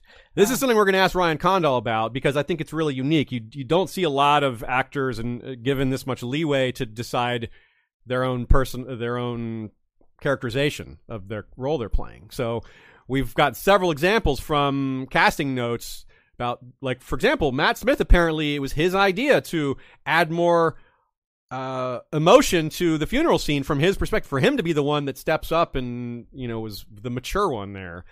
And it was and we were told that Alicent the actress playing Alicent Emily Carey, she journaled in character offset and uh, you know in between scenes to to develop herself a little more and to get more in character which i think is awesome and I, w- I just wonder what other things that are maybe a little bit new in uh, from behind the scenes that they're doing for this show that seems pretty interesting because usually they're given lines and not that much room let alone the ability to change scenes, you know, and, and act, you know, affect the scenes and things like that. So I think that's really interesting. I wonder if that's just a, a new way of show running, or I, I don't know a whole lot about show running, so we'll just have to shelve that and ask him about that. So if you have if you have some related questions for Ryan, we'd be happy to maybe squeeze those in if they're um, something that we would uh, that we haven't thought of. There's definitely different schools of thought and different techniques by directors or whatever usually in a bigger production like this, it's a little bit more regimented. Yeah. You know, do it like this. Exactly. Uh, it's like those shows that have comedies. It's much more likely to take several cuts. You have the actors riff, pick the funniest one. yeah, there's But like almost something like improvish, but this is yeah, you're right. You don't Yeah. see that in yeah, a in lot of comedies this. in particular, they take the the standout parts of the char- the actors that are playing it and weave it into the character. Uh, you know, be there like, oh, well, you're very good at doing this, so let's just write that into your character. Yeah, that's true. Yeah, they give them room to improv in a way that they've have shown they are very capable of. Uh, so Viserys, we talked about him. He's a pleaser, but it's he's a people pleaser, you could say, but it's mostly limited to, to other powerful men. He doesn't seem to care that much about pleasing the women around him until the end when he apologizes very profusely, and it's a good apology. Sure, it probably should have been sooner, but better late than never. It was a really good scene. He took her seriously finally. She was very moved by it. It was what she had been kind of wanting to hear for 13 or 15 years, or I'm not sure how old she is. And yeah, he, we obviously saw how he didn't take Aemma as seriously as she should have. That's a pretty strong example of that. So yeah, not the most well suited to be king. Definitely not the worst, as I said. Maegor clearly worse. Aenys was worse as well. Um, Aenys was even more of a people pleaser, even more of a softie. So yeah, and you saw we saw what happened there, civil war. So when you have a soft king in an aggressive realm, people looking for their opportunity to to make their way up and to cause violence to in the name of their own ambition, you got to have a strong hand to manage that. And I don't mean a strong hand like Otto Hightower. I mean I meant more like a firm grip, but also a strong hand helps. And Otto is mm, not weak, but his focus is more on his own family's ambition himself, which is a funny thing. Let's we can move on to Daemon with that. Daemon says he's a second son who's you know got to steal everything. He's like Daemon, He's you're like a to second seize everything son. he has. Yeah, yeah, you're a second Yeah. son of a second son. yeah, and your own father was a second, so you're a second son of a second son. Yeah, it's like, so are you, man. Yeah, so and there's a lot of the Batman, uh, the Spider-Man meme of Otto and Daemon. They're like, he's the bad guy, Now he's the bad guy. It's like you're both kind of bad guys. You know, you're both doing things that are pretty evil. Um, we don't Just because Yeah. person A identifies person B as being bad doesn't mean person A is not bad. right, And yes, And another thing too, a lot of times people project themselves onto others. Like someone who is uh, honest, even naive, m- might be blown away to find out that someone lied to them. Whereas someone who is a, a dishonest, conniving person is suspicious that everyone else is They're already- dishonest. already So looking for the if lies. Daemon, as a second son, knows that he's maneuvering for more power, he's more likely to be suspicious of Otto doing the same. he knows thing. what other second son. He's got that second son mindset Yeah. too. He's like, of course he's doing that. That's what I'm doing. he's like, he's not wrong. They're, they he are. not realize or admit that he's doing it too, but he his mind is in tune to it. Yeah, they they are. They're both. They both definitely have that second son syndrome of sorts. You you could say. I think. and yeah, so he's constantly in his brother's shadow. You know, this the gold cloak stuff is a little interesting. He is the first one to give them their gold cloaks. That's the term that's used into the modern series. But Daemon founded that. Before that, there was just kind of a generic City Watch that wasn't super established. Daemon, you know, brought them up a level. Um, the you have this comment with the thin gold line here. Shara? Yeah, I, I just want to say I have to give a shout out to all the many jokes I've seen on Twitter making fun of Daemon for being a cop. uh, the you know, calling him you know all gold cloaks are bastards. I've seen I've seen a, a tweet that was Daemon's house flag and it was the thin blue line flag but with a thin gold line. And so you know that's obviously uh, I don't want to get too much into that, but like I I, as much as Daemon could be redeemable for some things, like he, this is police brutality that he's he's an undertaking here that he is championing. That he is saying this is the way it has to be. He is very pro this decision. Yeah, Uh, and I'm just I'm real torn about this. Like, I obviously don't support just like all these commi- Dismemberments? summary justice and dismemberments, but I also just don't have a handle on how bad it is. Are there really just I, murderers I running around in the think streets? that Otto was out of touch. I think I Yeah. agree that Otto is out of touch and that there probably is a lot of crime in King's Landing. I Yeah. don't agree that this is the solution to it, but I also tend to don't think that, I yeah. have a good solution that would be quick. yeah, also agree with that. Yeah, the- yeah, well, well, here's a couple things to keep in mind. We don't get an exact timeline, but it's not like he just suddenly did this last night.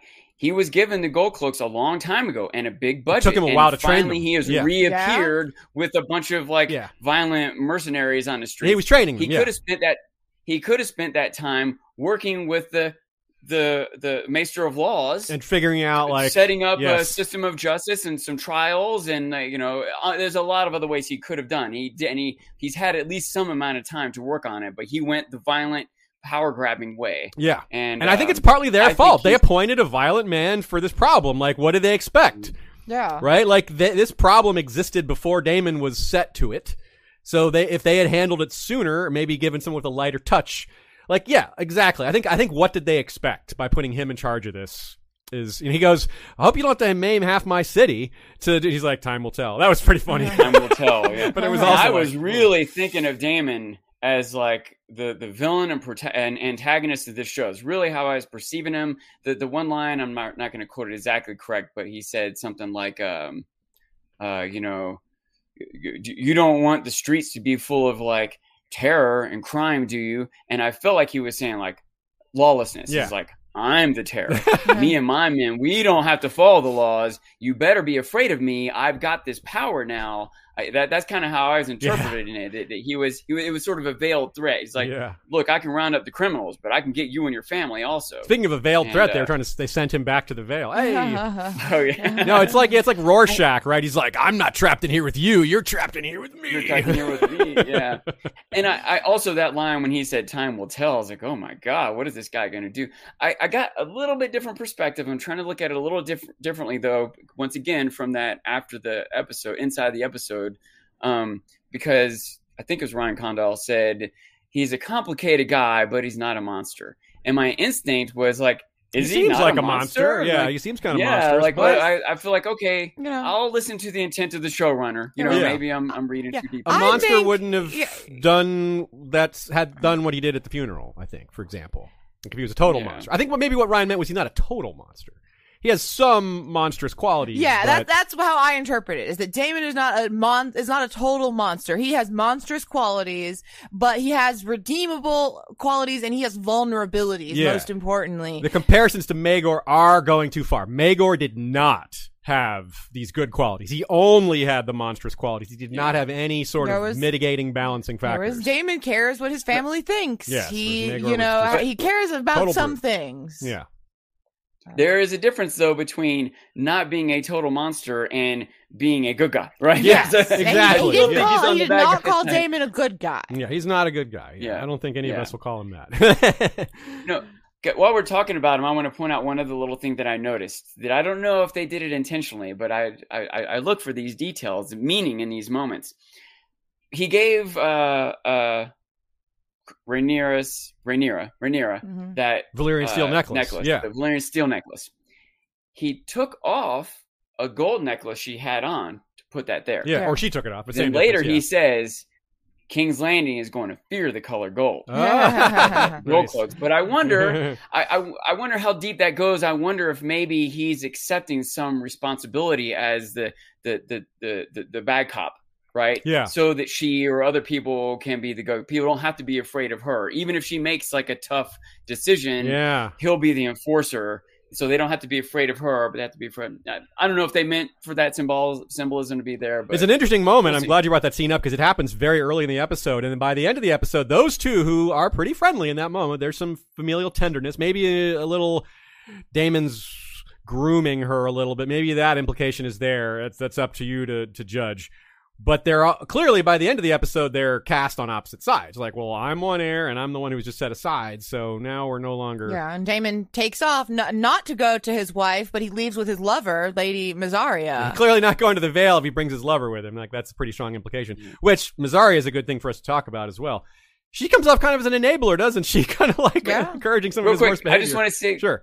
before we get into that, I real quick I wanted to go back to like uh, thinking about how they're presenting things to us, and Yeah. start off with a dragon, and then you know Rhaenyra's and a King's Landing. Uh, they also we first see Daemon sitting, on, the Iron Throne, yeah. and the King's Guard being like, "What the? He's like, can't you you can't do that. like- he's he's very she's like, affronted. "It's okay, yeah. it's okay." Yeah. Yeah. Anyway, I, th- I think that was very telling that that scene, the way they present I- that to us. Sorry, but I'll also say to connect to Mysaria and all that. One, I really liked how they had Daemon and Rhaenyra speaking to one another in High Valyrian, Valyrian. both as a way to show their intimacy, to way, a way to show their closer ties to their Valyrian heritage, a way to let them keep secrets from other people. Like it, it worked on a lot of levels for me. Yeah. He Uh, sounded more a way to keep severe. David J. Peterson employed. Yeah, Make keep David. Peterson employed. No, well, yeah, it worked out very well. Yeah. Um, and I also you, you catch that little thing from Mysaria that she's a little. You can tell that she's not oblivious when she asks, "Hey, do you maybe want me to bring in a third person? Maybe someone with silver hair?" She clearly has clocked that, like, "Hey, Daemon is into his his own race of people." Yeah, yeah, very Like, much. Yeah, know, and, the- and the whole like that. Valyrian steel thing was really cool. He has Dark Sister, which is the sword that used to be wielded by Visenya. And remember when Oh yeah, we've got our Visenya. we've got our Visenya already? They're talking about him. He's even wielding her sword. And yeah, she was the she was the older sister of Aegon, but Aegon was the king, so she was still behind the scenes and was in charge of a lot. But she was very severe and uh, not very willing to be authoritative and violent if need be. But she was less chaotic than than Daemon, to be sure. I'm glad you pointed that out because I wasn't sure what she, what he meant by we've already got our Visenya. I just assumed he was talking about Rhaenyra. Oh. yeah, no, he was talking. Yeah, I know he was definitely talking about. Daemon. I didn't know enough about who Visenya was to to get that parallels. And that's uh, important as well. Keep that in mind, you know, uh, that she named that figure. Uh, that's something to file away for later. Yeah, you know, so uh, speaking of Rhaenyra, right? I personally loved how funny she was. Yeah. like I was like a nice surprise for me. I didn't ex- like honestly like in the show like some uh, reading articles, reading reviews, people are like, "There's no Tyrion character. There's no this. There's no that." Rhaenyra was that character to me. She's the one who's like, "I just want to eat cake. I just, you know," she's like, "F the septa." Like she was the, uh, you know, n- n- the Irreverent, uh, irreverent character of the bunch. Yeah, and, Um, and Alicent is more like the if if we're using your Jimmy and and Chuck from Better Call Saul, the law breaking brother and the the the sort of chaotic one. It's a similar relationship, except they're not actually related. In this case, Alicent is the rule follower. She's the one that we got to do what the Septa says. We got to do our lessons. You know, we got to follow the rules. We're not going around on dragons. Where Rhaenyra is like a little more. She's the more chaotic. You know, does what she wants. Also, she has less restrictions. You know, and she's also parented differently. She's got the absentee father, kind of a Viserys, who's more focused on his models and ruling and having a son. You know, and whereas Otto is just hardcore ambitious, like always looking for an angle. I would. I'm very curious to know how long ago Alicent's mother died. One and Mhm. two, what Alicent's relationship with Aemma was, because we get Good that brief moment where Alicent is in the room when Rhaenyra goes to see her mother, and she says, "Hi." They seem a little proper, great." She maybe seems proper with formal, her, maybe. but uh, you know, if it's your your daughter's best friend from childhood who you grew up with, and your daughter's best friend lost her mother, I feel like they might have had some intimate moments over time. Hmm. That's a good point. Alicent and Aemma. Like, I feel like if Aemma was a decent woman, she would have reached out to Alicent after her mother died and tried to connect with her. That's a good point. Yeah, after I'd have to agree with that. Speaking of intimate moments, we get this very seedy move by Otto where if you weren't sure about Otto before, you're like, oh, this is the kind of man he is. When he sends his daughter to comfort the king, and you know what he's trying to do. He's all concerned about the All right. Succession. He wants her to dress like real nice, you know, like he's trying to get her. He's trying to start I something. wanted to ask that. I was like, Yeah. I don't just have a dark mind. No, you're it's right. not just me. Is that what's happening Your here? cynicism is completely accurate. He's trying to get something going there. He's trying to get her to like he's trying to get the the king is vulnerable. She's young and pretty. That's totally what he's angling for. Yeah, although I, you know, a little too soon. Yeah, and I- I I, think don't know, man. Yes, it very is too soon. And I think honestly, my I, as awful as it was, I was like, he didn't really give her any guidance there. Like he didn't. He just tell knew it was gonna happen. He just knew, like, but like you know, like you would think that he might have done any number of things to help facilitate this. Like, I mean, again, I, I, to be clear, dress, I think this is terrible. Or her mom's But if you're gonna send your daughter into the king's room, maybe like write a message to the king for her to bring to him as like an excuse, or tell her to read the book. I, I, Mm. Yeah, it seems like Alicent came up with her strategy on her own. She decided, okay, I'll come, I'll read him a book, I'll connect with him about our shared loss. I think she was genuine in that. that She was. She was genuine, but I think she she knew that that was a, a cunning choice. Like I don't think she was oblivious to the fact that like I need to have an angle to talk to him. Yeah, I agree. Yeah, she. uh, That's the moment when he says, "Maybe wear your mother's dress." Where I think it's the line that is. It's still very subtle. He's not coming out and saying it. It's super well done because he just kind of knows. You put a young girl and a grieving man in a room together, and you know, it's like it might happen. And he's like, "Well, what's the risk to him? Like, if it doesn't happen, it doesn't happen. If it does happen, he's." Even closer to power. His daughter is has a connection or relationship with the king. Like that's that's To the kind fair, of thing one he risk wants. to him is losing his daughter's respect. I don't know. He's like- not too worried about that, I guess. Maybe he You're doesn't right, care yeah. about it. I or he thinks maybe he didn't consider that a risk. maybe he doesn't see that as a problem, or he doesn't foresee that as an issue. I mean, you maybe. might think she won't respect me if I don't care care about our Yeah. our um, futures. You know, like I don't I don't know that he necessarily would think anything that, he, that he's doing is bad. Yeah. I so more to like, come. I'm looking there. for her. Yeah. I'm looking out for her best interests. Is probably how he thinks about it. I, I don't think he feels shitty about doing it. Yeah, and I and it's it's not entirely shady, right? Like we know it is because of his motives, but like yeah, he needs comfort. Yeah, he it's does right. He need- is yeah. sad. He does need this. And Alicent turns out to be a fantastic choice given the way she approaches it. Yeah, she's, like, I wanted someone to say I'm sorry. That was a great line. Yeah, yeah, like that was really good dialogue, him, you know? You know, it does come off as genuine. Yeah, she doesn't seduce him. She's No. not coming in with that perspective. I don't know how long was uh, seduction might take, or you know whether she succeeds, etc. Yeah, it's a slow burn. I think I think uh, Otto sees that that it'll be he's going to be traumatized for us. It's going to take a while to recover. There's no rush here, but get started now. Be the one get initiative. She's the one positioned to benefit from his you know the his sadness and he So needs I new guess people you to can find to. some positive spins for it, but it still seems Oh, dark and manipulative is. to me. It yeah. is. I'm just oh, pointing out Yeah, why yeah. it works so well. Or why he because justifies He does it. need this. He Yeah, really or- does need the comfort. Or why he doesn't think of it as dark. Yeah, that's how he can you know, justify it in like his he- own he- mind. he like, can no, the just- king yeah. needs, and if the king is sad, the whole realm suffers, which mm-hmm. That's So- partly true. I mean, I don't. on the know. screen right now, I've got the Viserys and his uh, model that he's doing. I just wanted to give a shout out to Super this. cool, right? Very cool. I I don't know what y'all's perspective on this is. So he's creating a model of Valyria.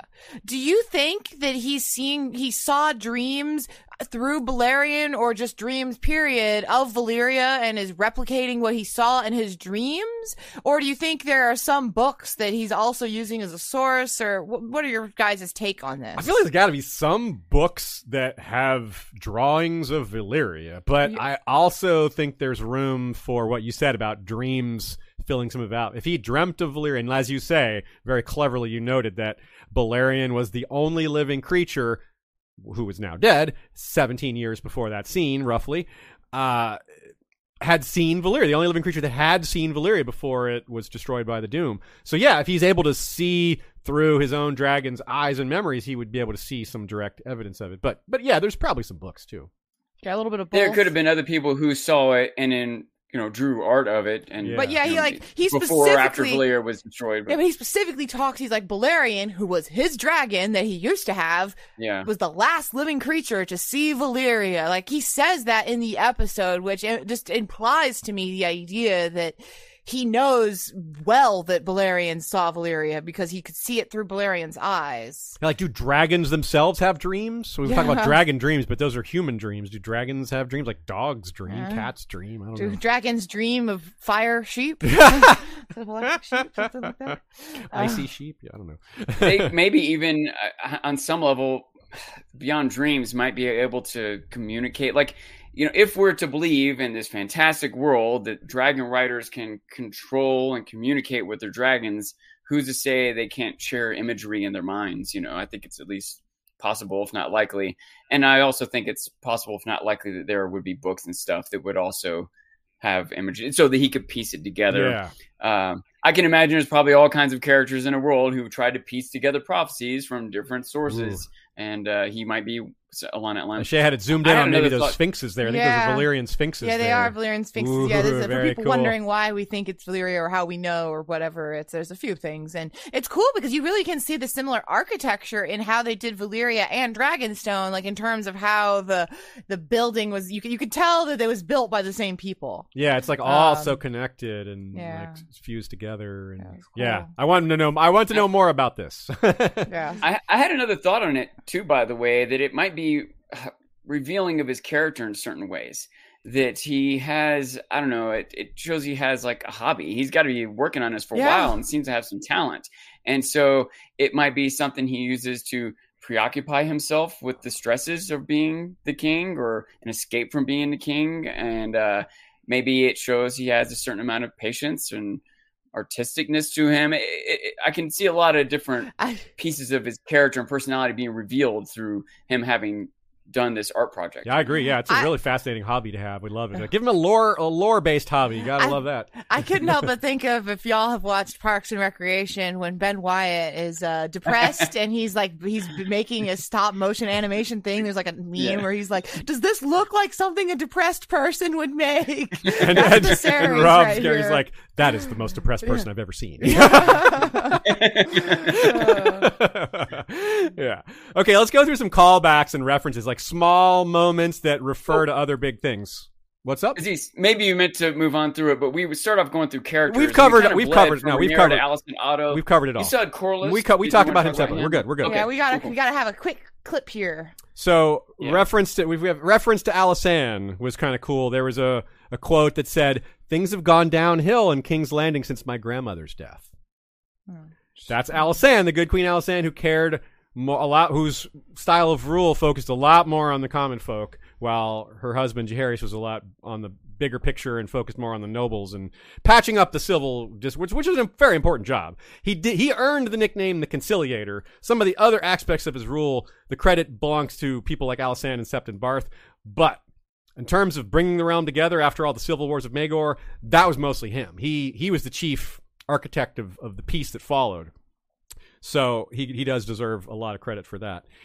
And so, but apparently, Alysanne, this is a reference to Daemon saying the city is a little out of hand. This is builds the evidence for what he's saying being accurate. Um, so that's important. Princess Nymeria. This moment was so funny. We got a reference to Princess Nymeria in the book. she literally takes a page out of Nymeria's book. That moment caused me and Ashay to flinch Oh yeah, both times. The third time I didn't flinch, but the first two times I saw the scene, I was like, ah, it's sacrilege tearing a page. But then we got the joke. It was like, oh, that's funny. She took a page out of Nymeria's book.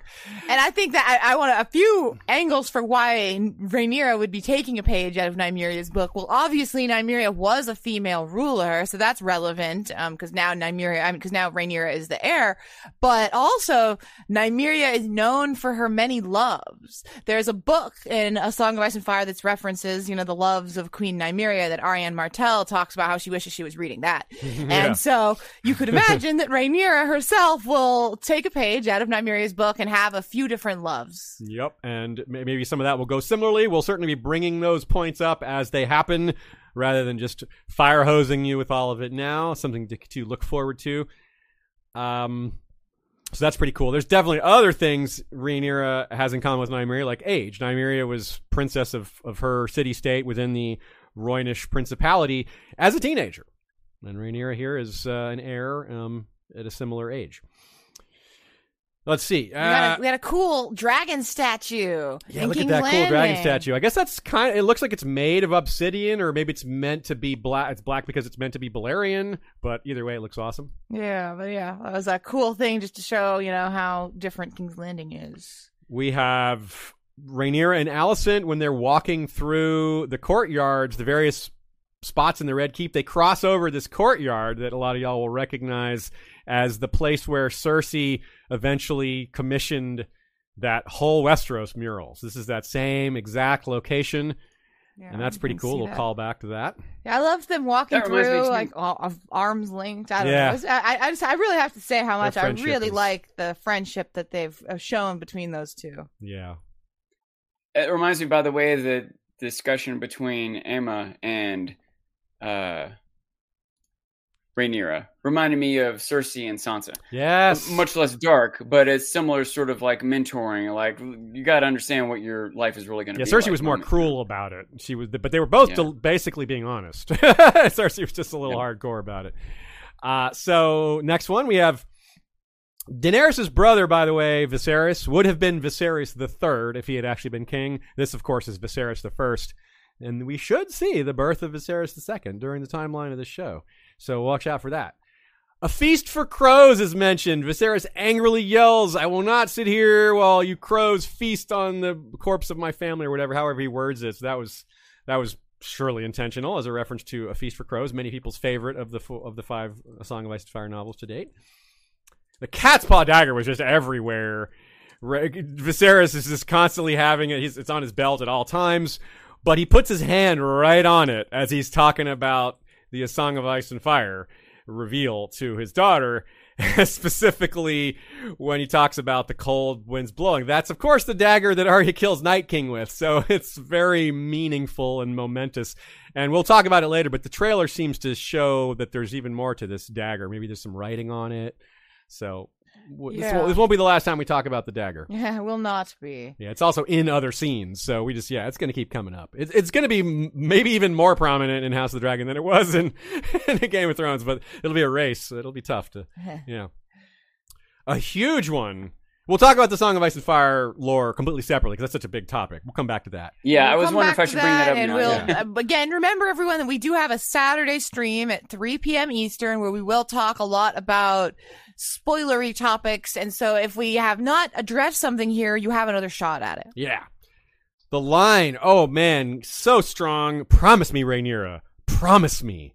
Ooh. Makes some people think that maybe the promise that, that Lyanna was extracting from Ned did involve some of the Song of Ice and Fire detail, which is possible. Rhaegar could have absolutely told her, Lyanna. No question that's possible. He knew about it. He told Dany in his dream, or he, he, Dany dreamed of him saying, to his newborn son, his is the song of ice and fire. So that phrase is absolutely in there. so uh, it's well set up. Yeah, that that's what I was, uh, was going to ask a second ago. Like, it maybe the promise me is just to kind of like to tie the, you know, the original Game of Thrones series together with this one. But there's an implication that, uh, or you know, the potential that if the Targaryens have been passing this dream along, that Rhaegar would have told Lyanna, Lyanna would have told Ned. And said, "Promise Yeah. me," and that might make us think about some of Ned's actions a little bit differently. Yeah, it's great because it works so well the, without that. Because Ned taking care of his beloved sister's kid totally works without anything else. But that's so great. George loves to add something on top. It's so well concealed. You could have both so easily, and that's great. Really well done. Does done. it justify him not telling Kat? I don't know. Maybe a more It, important. it adds Kat. another angle to that, just- though. You're right. Yes, yes, and it does. I feel one thing that you know, like Jon felt like he was almost duped into going to the wall. Then no one really told him what it was going to be like. But maybe Ned needed him to go to the wall. You know, I always felt Ned Mm. didn't really push him into it. That Jon just kind of wanted to, but Ned didn't warn him the reality of it. Right. But maybe because Ned did want him to go. Yeah, he was know? more willing to accept it. It certainly fit for a lot of reasons. Uh, okay, so Aemma in the tub was maybe a callback to Dany in the tub where she wanted it really hot. Okay, not maybe. But I mean, literally he comes in, he's like, "Oh, the, tub is tepid. It's not very hot. Dragons, we like it hot." And obviously, Dany is the whole thing with her in the tub is that she likes it very hot. Her, her, yeah, her handmaids are like, it's too hot. And there she's like, nah, I got this. And they're like, wow, it's not too hot. she just got right in that hot ass water. And Oh, no yeah. problem. so I really liked that that that little little shout out connection there, Yeah. and just I just Another Aemma was so scene. good too. Yeah, she Aemma was, was just Aemma was so out. good. What a what an am- uh, amazing one episode arc she had. Yeah. Uh, Rhaenyra drinking as she. I'm sorry, Rhaenys. I even it even it's even written Yeah, properly here. I just read it wrong. Rhaenys drinking while she explains the breaks down the violence of the tourney and the state of the realm and how it's maybe not the great best idea to welcome our new prince with something like this. It's totally a, an I drink and I know things moment because she's Yeah. totally sipping on the mm-hmm. wine while saying it. It's so good. Like, yeah, and she is. And as we said before, it's another example of why this couple probably would have been a better ruling couple than Yeah. Viserys and Aemma. Yeah, Rhaenys probably. I think Eve Best maybe had the the best like facial reactions, like g- funniest uh, reactions to things in the Yeah. show to me. When her cousin's like, "Can I have your favor?" and Yeah, she's like, the queen who never was, and I was like, "You could have his tongue out." And Viserys is like, "Oh, come on, don't don't worry about that." And then he just loses, and she's like. Drinks another, drinks down her Yeah. wine. Like, yep, that figures. was- you that know? was fun. um, I, it's maybe not a huge point, but I just wanted to say that while I was watching that conversation between Rhaenys and Corlys, it, it didn't hit me till the second time around. Like the, the deeper meaning that it had, and and also that their conversation wasn't just among like you know fans of the tournament or even council members to the king. It was among a former potential heir to the throne, Yeah. and you know that that- I don't know that that their opinions were. It wasn't. It, their opinions were coming from a lot of different angles. Mm. We have Um, a question here just to um, clarify something. Dark Horse asked, do we know who the kids are at the tourney? That's Laena Velaryon and Laenor Velaryon. That they're two children. Corlys and Rhaenys do have two children sitting in front of them, and you saw them, you know, Laena was a little scared, and Laenor was a little excited at um, the action going on. Appears to be a small change from the books. I believe Laenor, Laena was made younger. Yes, here. Laena is of an age with Rhaenyra, a little bit older than Rhaenyra, in fact, in the books. Um, but instead, they made Alicent and Rhaenyra similar in age, kinda, and yeah, Laena a little clo- younger. And as we go forward in future weeks, we'll get into why they did that. But it was very deliberate. Yeah, it was so many characters me- to talk about, so we'll we'll say Yeah, exactly. It was not. It was not a mistake that Yeah. they, you know, that they did not mess up the dates. Right. In other words. So let's talk about the Song of Ice and Fire part here. Aegon's Dream. This was a, a pretty big reveal. A lot of us heard about this kind of burbling through the fandom before it even came up. And it's been an idea that's been in the fandom for a long time. To have it stated out loud like this was pretty uh, big. you know, to- I'm lacking the right word here, but it was big. It was huge. It was a huge moment. Viserys becomes fervent. He's really intense in a way that is distinct from his behavior and acting the entire rest of the episode. It's a very new look for him compared to his like laid back, to his really sad, to his really angry. We had a lot of moods from Viserys. It's really fantastic job of acting. We we get a really wide variety of looks at him, and uh, he's implies or not implies but says this secret's been passed down from king to king which creates a little bit of a hmm how did that happen because we had a civil war between Maegor and how it Maegor didn't go pass it on to the people that he was usurped from nor did he give it to the king that took the throne back from him which was Jaehaerys our best theory our only theory other than books filling in some of this maybe some of it was written down is that Aegon's queens were included in it Rainier, Rhaenys and Visenya would have known as well. That's part of how the idea was sold to them. Uh, we need to do this conquest. Rainier, Rhaenys dies early on in the war, so she's just kind of out. She doesn't play into this at all. Visenya outlives Aegon. Presumably, she told her son Maegor about it, and Aenys was told directly by Aegon. Aenys has his reign, is then uh, overthrown. His children are overthrown in place of Maegor. Visenya tells Maegor. Maegor is in turn overthrown by his own people. Dancing's enjoined. Maegor is then overthrown by his own people, and Jaehaerys takes the throne. So there's a disconnect there.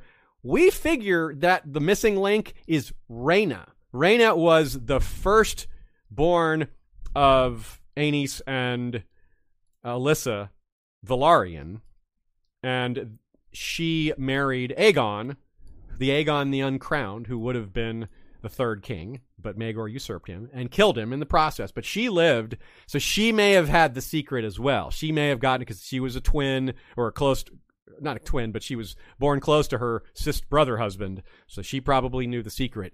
She probably passed it on to Jaehaerys. Probably helped did not help with her stress levels either. Rhaena was No. known for being particularly like I mean she had just had a lot of I mean, trauma that happened in her life. But she was the mother great. of Aerea, the one who had that awful trip to Valyria on Balerion's back that she became infected.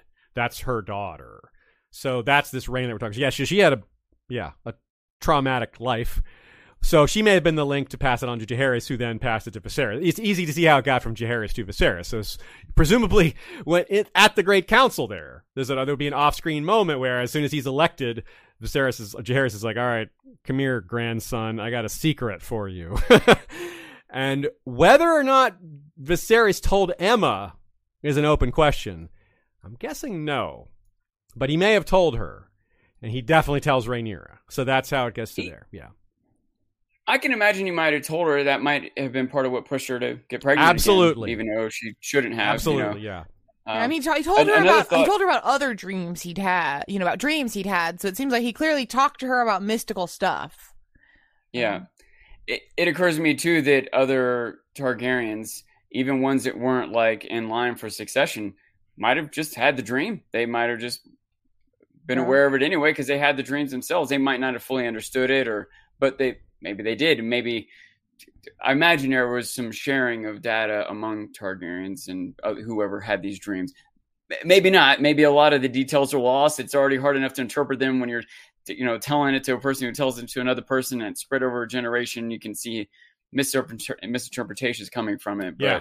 But, um, Absolutely. but anyway, I, I could see a lot of different ways for it to be temporarily lost and regained again because someone had the dream again or read it in a book and pieced it together with something someone told them or whatever else. And let's dial it back to what we know about prophecy. You you're familiar with this concept, Sean. Something we've talked about a lot is that the event is there in the future, available to various forms of prophetic magic and dreams to be detected. Aegon's dream is not the only source for this. We know Melisandre comes along much later, knowing about a lot of this stuff. She didn't learn it from Aegon, and the Azor Ahai prophecy and the Prince that was promised prophecies are way older than Aegon the Conqueror.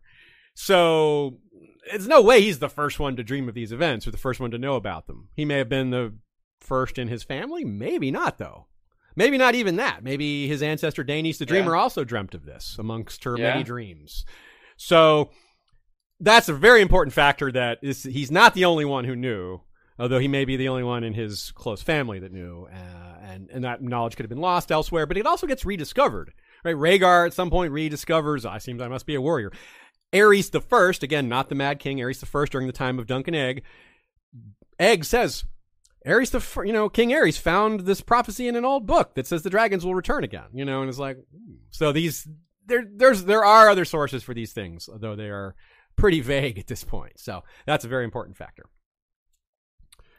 Oh, you know what? Wasn't there? This might be kind of deep for our show dis- discussion, but wasn't there a Targaryen king who was delivered a message from Dorne about another Targaryen princess, maybe that had died, and he like clutched the message till he bled. That was Aegon. Yeah, that was Aegon the Conqueror. Yeah. Again, and then left, and and it was like a mysterious. Why did he live? Where did he go? And we are wondering maybe he went to research something.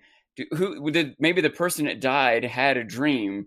When wanted the the the dream, the message to not be lost, and she's like, "Hey, you got to tell Aegon Ah, about this dream I had. mm. Write this message." They send it, and I don't know. There's Anyway, possibilities, yeah, for sure. It's it's there's certainly that's a, certainly a big mystery, and there's it's it's open to a lot of theorizing. That's for sure.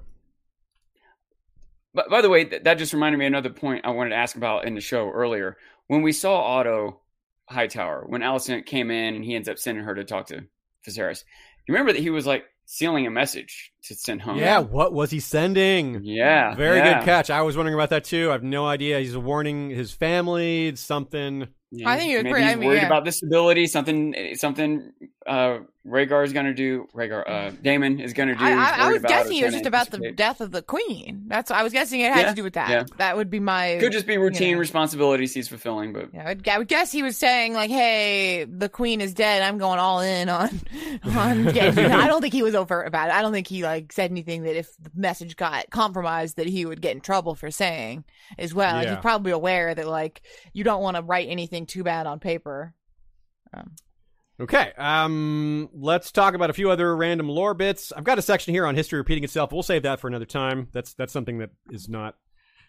It doesn't Okay. have to be talked about right now. There's lots Yeah, of times can- to talk about history repeating Yeah. itself. But basically, there's some patterns here in the Targaryen history with how they've ruled, what style of rule has worked and not worked, and how things have kind of swung one way to the other, like the pendulum swinging from brutality to ma- good management to somewhere in between. So yeah, we'll save that for another time. The Dragon Keepers were pretty cool, huh?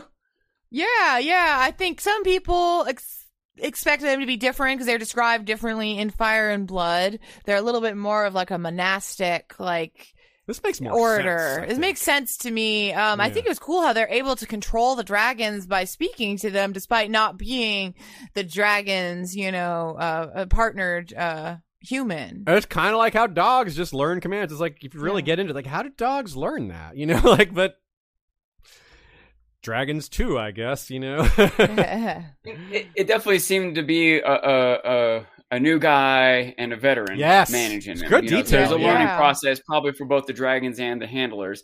I also wonder, hope that we might get one of those characters featured. It might be a neat POV Yeah. for one of those dragon handlers to you know the insights they might get to the relationships between the dragons and the riders, the little conversations they might Yeah, I would love to or see a day in the life of a of a dragon keeper or something like that. Yeah. I, I generally that is what I would like to see out of the show. Is I would like to see a more common person's perspective. Although I mean, a dragon keeper isn't exactly the most common person because Yeah. it's a very specific uh, thing, uh, you know, niche thing that they're working in. But the point remains that I would like not to see nobility. Yeah. I would like to see a, a POV, a person who you know were featured for more than an episode. Um, so I don't know who we'll see in that. really regard. reminds me of like real world, like the people who keep really dangerous animals, like a snake charmer or a, like a poisonous snake is arguably more likely to kill you than a dragon in that situation. You know what I mean? Like a dragon killed more people, but like you could survive a, a glancing blow from dragon flame, poisonous snake bite in that era, you're dead.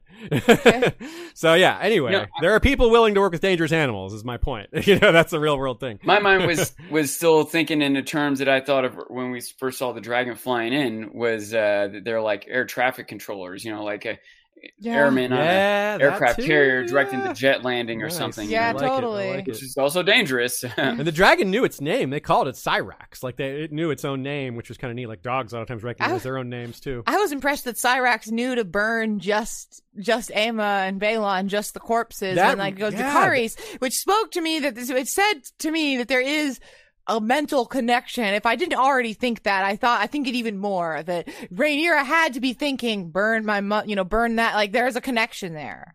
Yeah. I yeah, agree. the dragon didn't just randomly blow fire, and it kind of similar to Dany. The dragon blew fire at her enemies. yeah. you Yeah. know, like Mhm. it- There's so a- there's either a- there's yeah. a mental connection, or even at some level of intelligence to understand the Yeah. intent, to, or maybe to under know this tradition that they've gone through before, or whatever. Uh, agree. Yeah. dragons aren't don't necessarily have to like speak proper English and sh- study Shakespeare to be intelligent. Quote Yeah. unquote. That's I mean, another I thing. Like dogs, so. dogs I can sense they when their do, owner doesn't like someone or whatever. You know, it's really, it's really neat. Dogs can read that works. Shakespeare too. Dogs can read. Woof.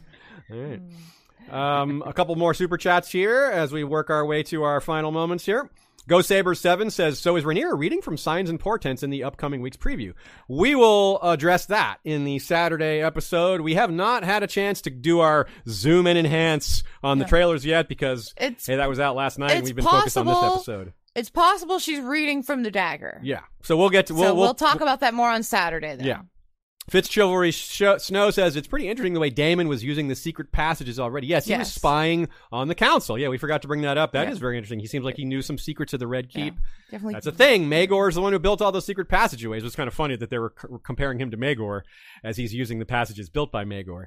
But yeah, that's a very good catch that he's knows a bit of the Red Keep's inner workings in ways that have not fully been explained to us. We don't know what his extent of his knowledge is there, or who else knows them. Like it's often the Master of Whispers who knows such things, but again, there isn't one right now. So like, does Otto know about the secret passages, or to what level does he? That's a big open question right now. I'm sure we'll find out some of that. TKOK Podcast Network says Mysaria played Daemon and, and I felt goaded him in a way into the air for a day thing. She was definitely pushing him. That's why I did call her a bit of an enabler before. Um, so yeah, I, don't kind of I- agree with that. Yeah, I don't know if I agree goaded. I think enabled Maybe and pushed, pushed, enabled, pushed yeah. like allowed that situation to happen, but I don't think she I don't think she goaded him to saying anything that was controversial there. She just wanted him to address everyone, you know, but she was happy She was about happy, the death. Yeah. And so that was just a dark thing to feel for sure. So yeah, Mysaria um goes by Lady Misery in the books. and so we will be seeing a Oh, lot more neat. of her. yeah, she's um, Lysene. Yeah, she's uh, an interesting. I, I really like that actress. Um, she's known for doing a lot of like sci-fi stuff, Sonoya Mizuno. Um, and so I expect good. I expect to see really good things from her going forward. That was another thing that I looked at differently. Not only was I watching it a second time, but haven't seen that the insights from the the showrunners. Mhm. Um, that Daemon did seem to be down, like he was in this place of festivity. Yeah, but he was sad. He wasn't really wasn't happy, No. and he and he really did feel uh, offended when his brother was like, you know, but you were celebrating. He's like, we all have to grieve in our own way. He wasn't really and, you know, I- celebrating. yeah. Yeah. yeah, it, it's hard for him to explain himself in that moment, especially when he's kind of under threat by Yeah. the Kingsguard. But it, it, it is making me come around that there's more to his character than Yeah. just a monster. Yeah, absolutely. Yeah, it's, it makes him a lot more compelling as a character. It wouldn't be as fun if he was just some violent, murderous I love, psychopath. I love his reaction to um, when when Viserys is like, "Oh, Daemon wouldn't have the patience for the throne; he doesn't want it," Yeah. and, Daemon just smiles just like, laughs. And Otto know. has maybe the best line of the show of that episode where he says, "The gods have yet to make a man who has lacks the patience for absolute power." I was like, great Yeah. line. Like Yeah. Viserys has no answer to that. He's like, "Whoa, that was Yeah, that was very eloquent and, and true, I guess." and it's true because that is like in Fire and Blood, and that is kind of a, a thought that people have, like a, a sentiment, is that Daemon didn't really want the throne, but I think they're showing like that's kind of a spin. Yeah, it's kind of a spin. it. So But- Otto is right to be worried that Daemon wants the throne, and Otto is right that Daemon would not be a good ruler. Like Daemon would not be a good ruler. I don't think. You know, it like seems seems right. It seems he's, his read on that situation seems right. It's another example of not just because Otto is right about Daemon and Daemon's right about Otto doesn't mean they're both right about everything, or that they're both good guys, or or that they're both entirely bad guys. But Yeah. um, It might be another uh, example. Otto there projecting himself onto others. and Like, Yeah. You know, I don't have enough patience. I want absolute power. like, Yeah. so if I'm like that, he must be too, right? Frozen Whirlpool says, so by that right, do you not find it disingenuous for them to say Jaehaerys ruled through a time of peace? No, I think it was a time of peace. I think most of the rot in Jaehaerys' reign began right at the end. Alysanne died not that long before him. And all the drama, like there were dramas that happened that weren't peaceful. Yeah. In quotes, like you know, like the stuff with Aerea isn't exactly peaceful, but it Yeah. not war. Right. I think the the mismanagement. I think is most of it comes near the end of his reign and the beginning of Viserys' reign, as they just got lax. Like, yeah, we're rich, everything's great. Yeah, what do you mean problems? It's great. You know, we're doing fine. You know, and they just weren't raised to rule. They weren't taught properly how to be kings. Like a lot. There's various issues here, but I don't think it's disingenuous. I think that because most of the the vast majority of Jaehaerys' reign was peaceful without the setup for this. Most of the setup came at the end and at the beginning of Viserys' reign. I think it's open for interpretation. I, as we talked about, I don't really have thorough knowledge of this time period, but I, I think it's worth noting that if someone rules through a time of peace and it's for 10 years or whatever, maybe they just got lucky. yeah, But if you maybe. rule through a time of peace and it's 60 years, you probably get some credit for that. yeah, Yeah, Right? You had to be proactive to make it last that long. Yeah. You didn't just get lucky to have it at the right time I period. agree. And again, this comes back to him being the conciliator as well. He he stopped a lot of wars that were in progress. He stopped, a, m- mended a lot of fences, built a lot of bridges that had been burned, and that helped set that up. That was pro. That was very proactive, and it it kept for a while. It held, and he kept doing similar things that were. You know, more proactive because they weren't problems brought over from the previous regime. um, all right, let's finish up with what we'll do every episode, every Monday, we'll each highlight a performance. We'll each highlight a scene or plot point that really stood out, and then we'll each highlight a dragon moment. Not as many dragon moments this first time. There's only two dragons in this one, but surely that's going to be increasing. Uh, I'll start. I oh no, yeah, you go first. You have your um your one listed first here, unless you want me to go first. Um. Yeah. One. Okay. Uh. Yeah, I will say that my I, my standout is kind of the same as yours, but I kind of said one different just to be different um, from that. But so I'm going to lead into yours. I think that um, Aemma Arryn, um, the actress playing her, had a, a, a very a lot of pressure on her to get this role right, and I think she absolutely like sparkled, stood out, just had so much life and personality, and I I, I just like this sparkle in her eyes that just made you want to see more of her character to be honest. Like i don't really know that there was a lot of things that she specifically did but just the way that she interacted with Rhaenyra i really felt this tragic loss of like Rhaenyra's losing her mother figure and I, she did a really good job. Um but my other shout out will be the same one y'all say which is Millie Alcock as Rhaenyra who i thought was very funny She I- crushed it. Yeah, she did the wide range of emotions. She was funny. She was sad. She was nervous. She was anxious. She was irreverent. She was a lot of things. And to me, though, the moment that really got me, the moment that gets me choked up, and was just brilliant acting amidst a whole lot of brilliant acting, was when she chokes up saying Dracarys and she can't get it out. She said, "D- uh, because you know what word is coming. Everyone's prepared for the Dracarys, and then she stumbles on it, and it was so authentic, so well done. It got me so well. Every time I've watched it, I've watched it three times now, and just that was the highlight of a bunch of great acting from her.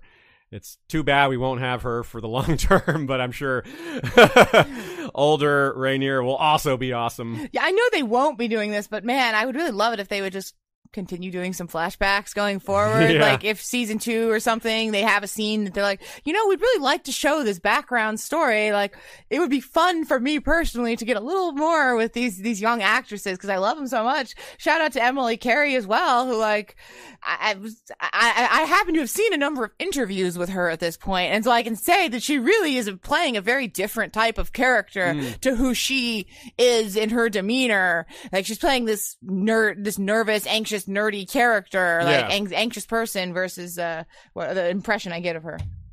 And Sean, how how about you? Do you also? Yeah, I, I think Rhaenyra, and for this exact same reason you said, like, I, I you know, I, I, I- it's not just that it's my favorite. I just think it was the best. I think that moment at the funeral was just the best Super moment good. of performance of the. And then she the like show. sucks Yeah. it up and and gets finds her inner strength, and then Yeah. yeah, it's super good. Yeah. I, I guess to, just to name another one, but you also mentioned it earlier too. But Viserys went through a range. You know that moment yeah. in the council, we suddenly got angry about like, look, my wife and daughter, uh, you know, you know, my child, you know, the, I, I can't handle this political bickering at this moment. You know, like, uh, Yeah, it was very real, Uh, very yeah. authentic, and very typical And it- of the way he rules. Yeah.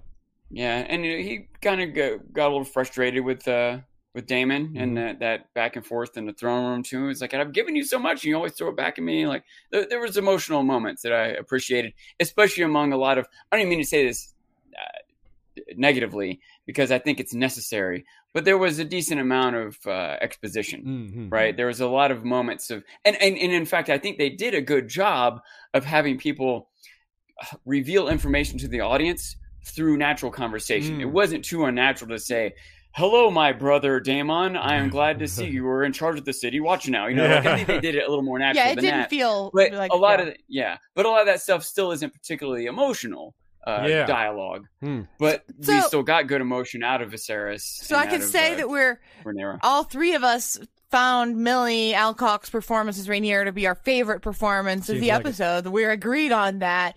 I guess my my question would be: Is there a character you're most excited to see what they do as the as the rest of the season progresses? Yeah, like uh, we haven't seen a lot of Rhaenys or Corlys yet. They certainly Yeah. made an impression, but we haven't gotten a lot of focus on them yet. I really, really like, like- Otto's acting, um, Mm. even though his character was really skeevy. I really Uh, liked how Corlys wasn't drinking, how he covered his drink. Just a little, you know, small, very like, nice subtle touch. Mm-hmm. choices there. Um, she go, says a lot. very focused, very serious. Yeah.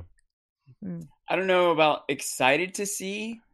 I'm scared to see what Daemon is going to do. I'm scared to see what Otto Hightower is going to do. yeah. What kind of maneuvering? I, I expect intrigue. You know, they're. I mean, they might not be as as you know clearly villainous as Joffrey or something, but and it's similar to Joffrey as he he sparks uh, drama. He's going to make action unfold in in the series. So Okay. on that level, I guess I'm excited to see what they do. Uh, I, I'll say I'm particularly excited to see the whole Velaryon family, Rhaenys, Corlys, and Mm-hmm. their kids, and all that. what is your favorite highlighted scene from this one, Ashaya?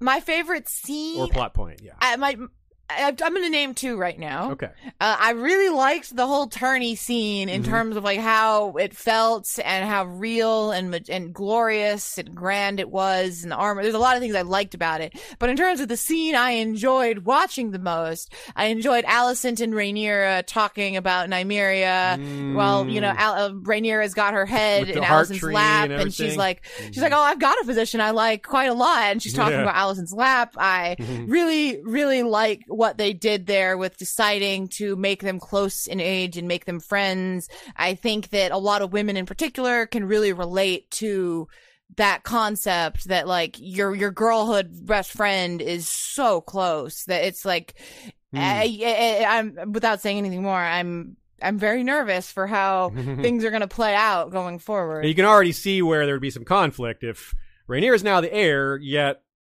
Alicent's father is pushing her to get close to the king.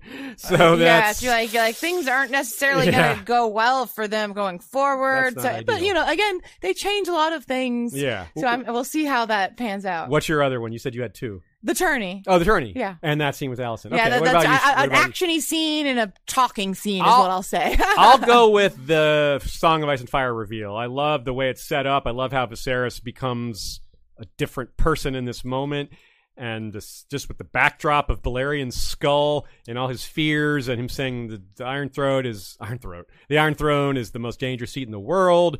Just, I love the imagery of the skull and the candles and that shrine, and him putting his hand on the dagger and the interspersing of, of Lord Stark and the and the kneelings. And yeah, I'll go with that one.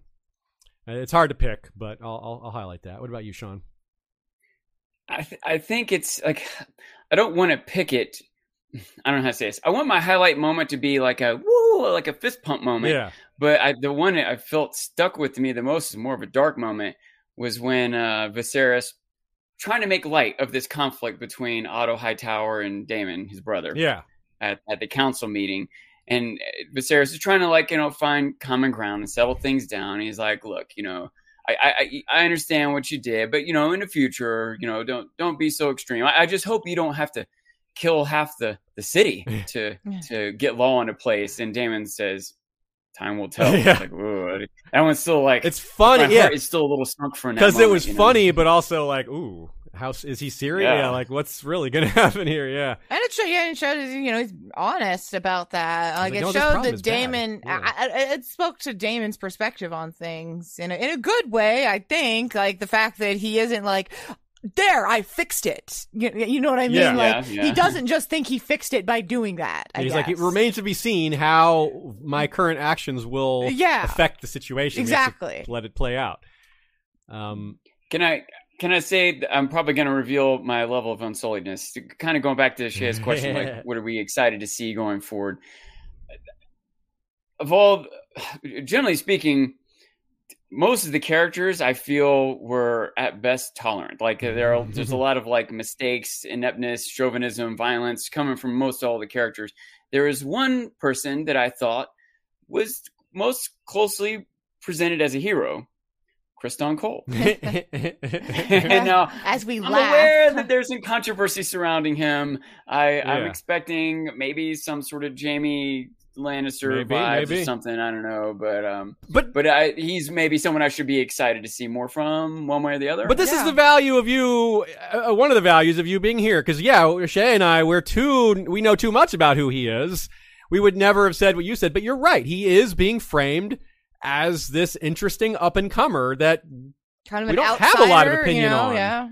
like, he doesn't. There's no reason to dislike him at this point.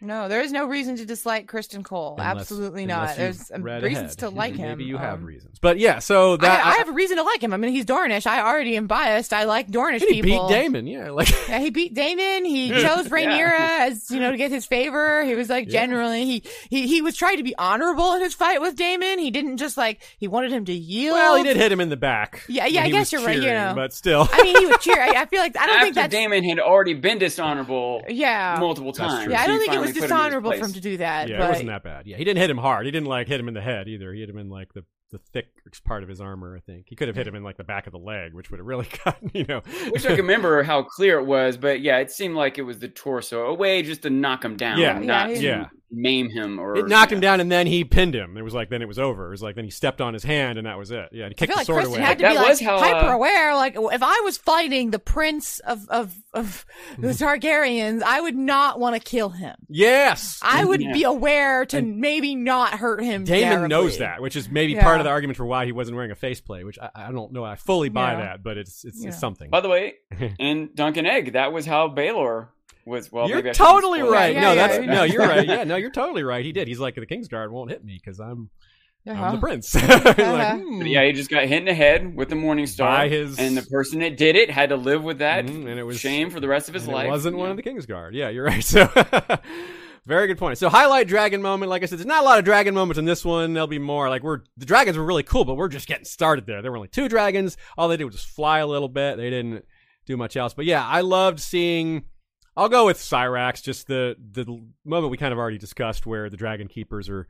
We see some of the day to day of how this works, like how they where they live, where they get saddled, who's handling them and feeding them. I approve and appreciate of this part of the, the little very tiny part of the story being Yeah. made more real and, and I- grounded.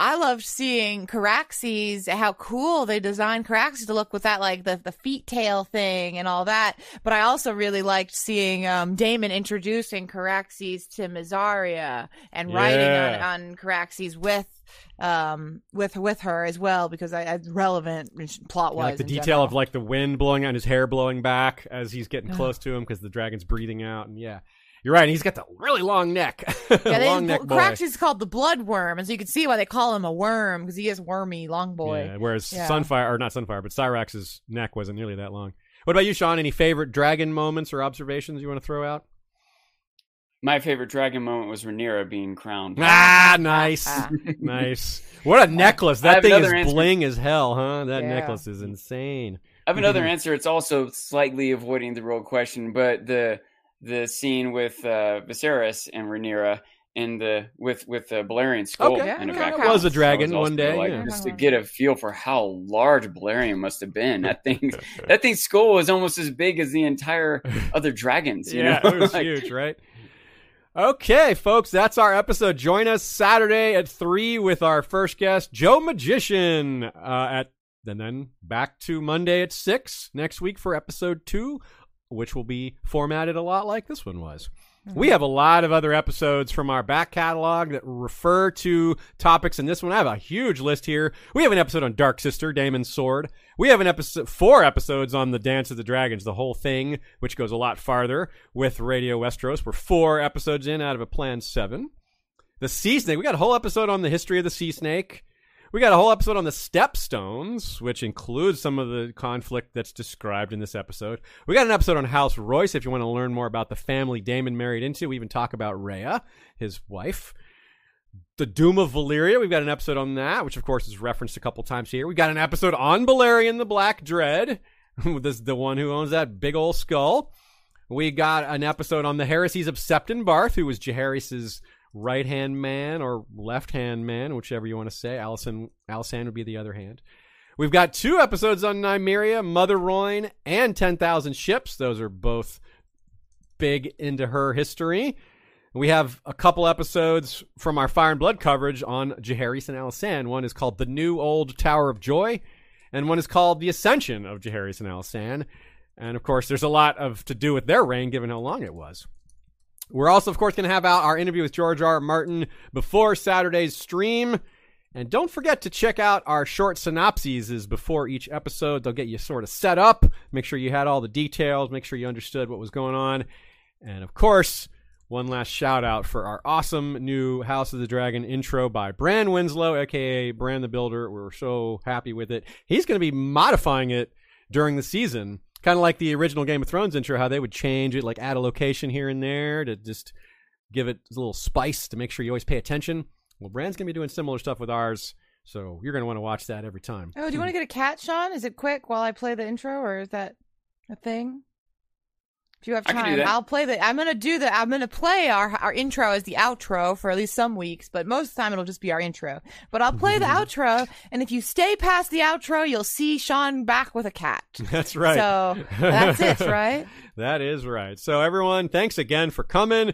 We are just getting started. It's only season one. There's going to be multiple seasons of this. We got 10 episodes or nine more episodes, and then plenty to talk about in oh, between. and we have one more shout out. Uh, Direwolf City is live, going live right now at 8.30. They'll be live every Monday at 8.30, so you should be able to catch them right after our stream every Monday. That's and we right. will be having them as a guest uh, later this month or next month or whatever. Speaking Um, of other friends of the show, Radio Westeros will be one of our who we've done lots of TV show coverage with in the past. Their streams are every Tuesday, so shout them out as well. And we'll also have them on as a guest, and I think we might be going on theirs as a guest as well at some point. We'll see. Yeah, That's all so- in the scheduling works as of this moment, which is Monday, Oh. August Oh, there's Sean back with a cat before I even played the outro. Oh, it's Jet. nice. Well, we know that uh, Jet would be on the blacks out of Yeah. the blacks and greens. Yeah, I think so. for sure. Look at that cat. Yeah. Uh, so, yes, thanks, y'all, for joining us. And we'll see you Saturday at 3 p.m. for Spoilery Chat with Joe Magician. Goodbye, everyone. Happy new House of the Dragon season. Oh, oops.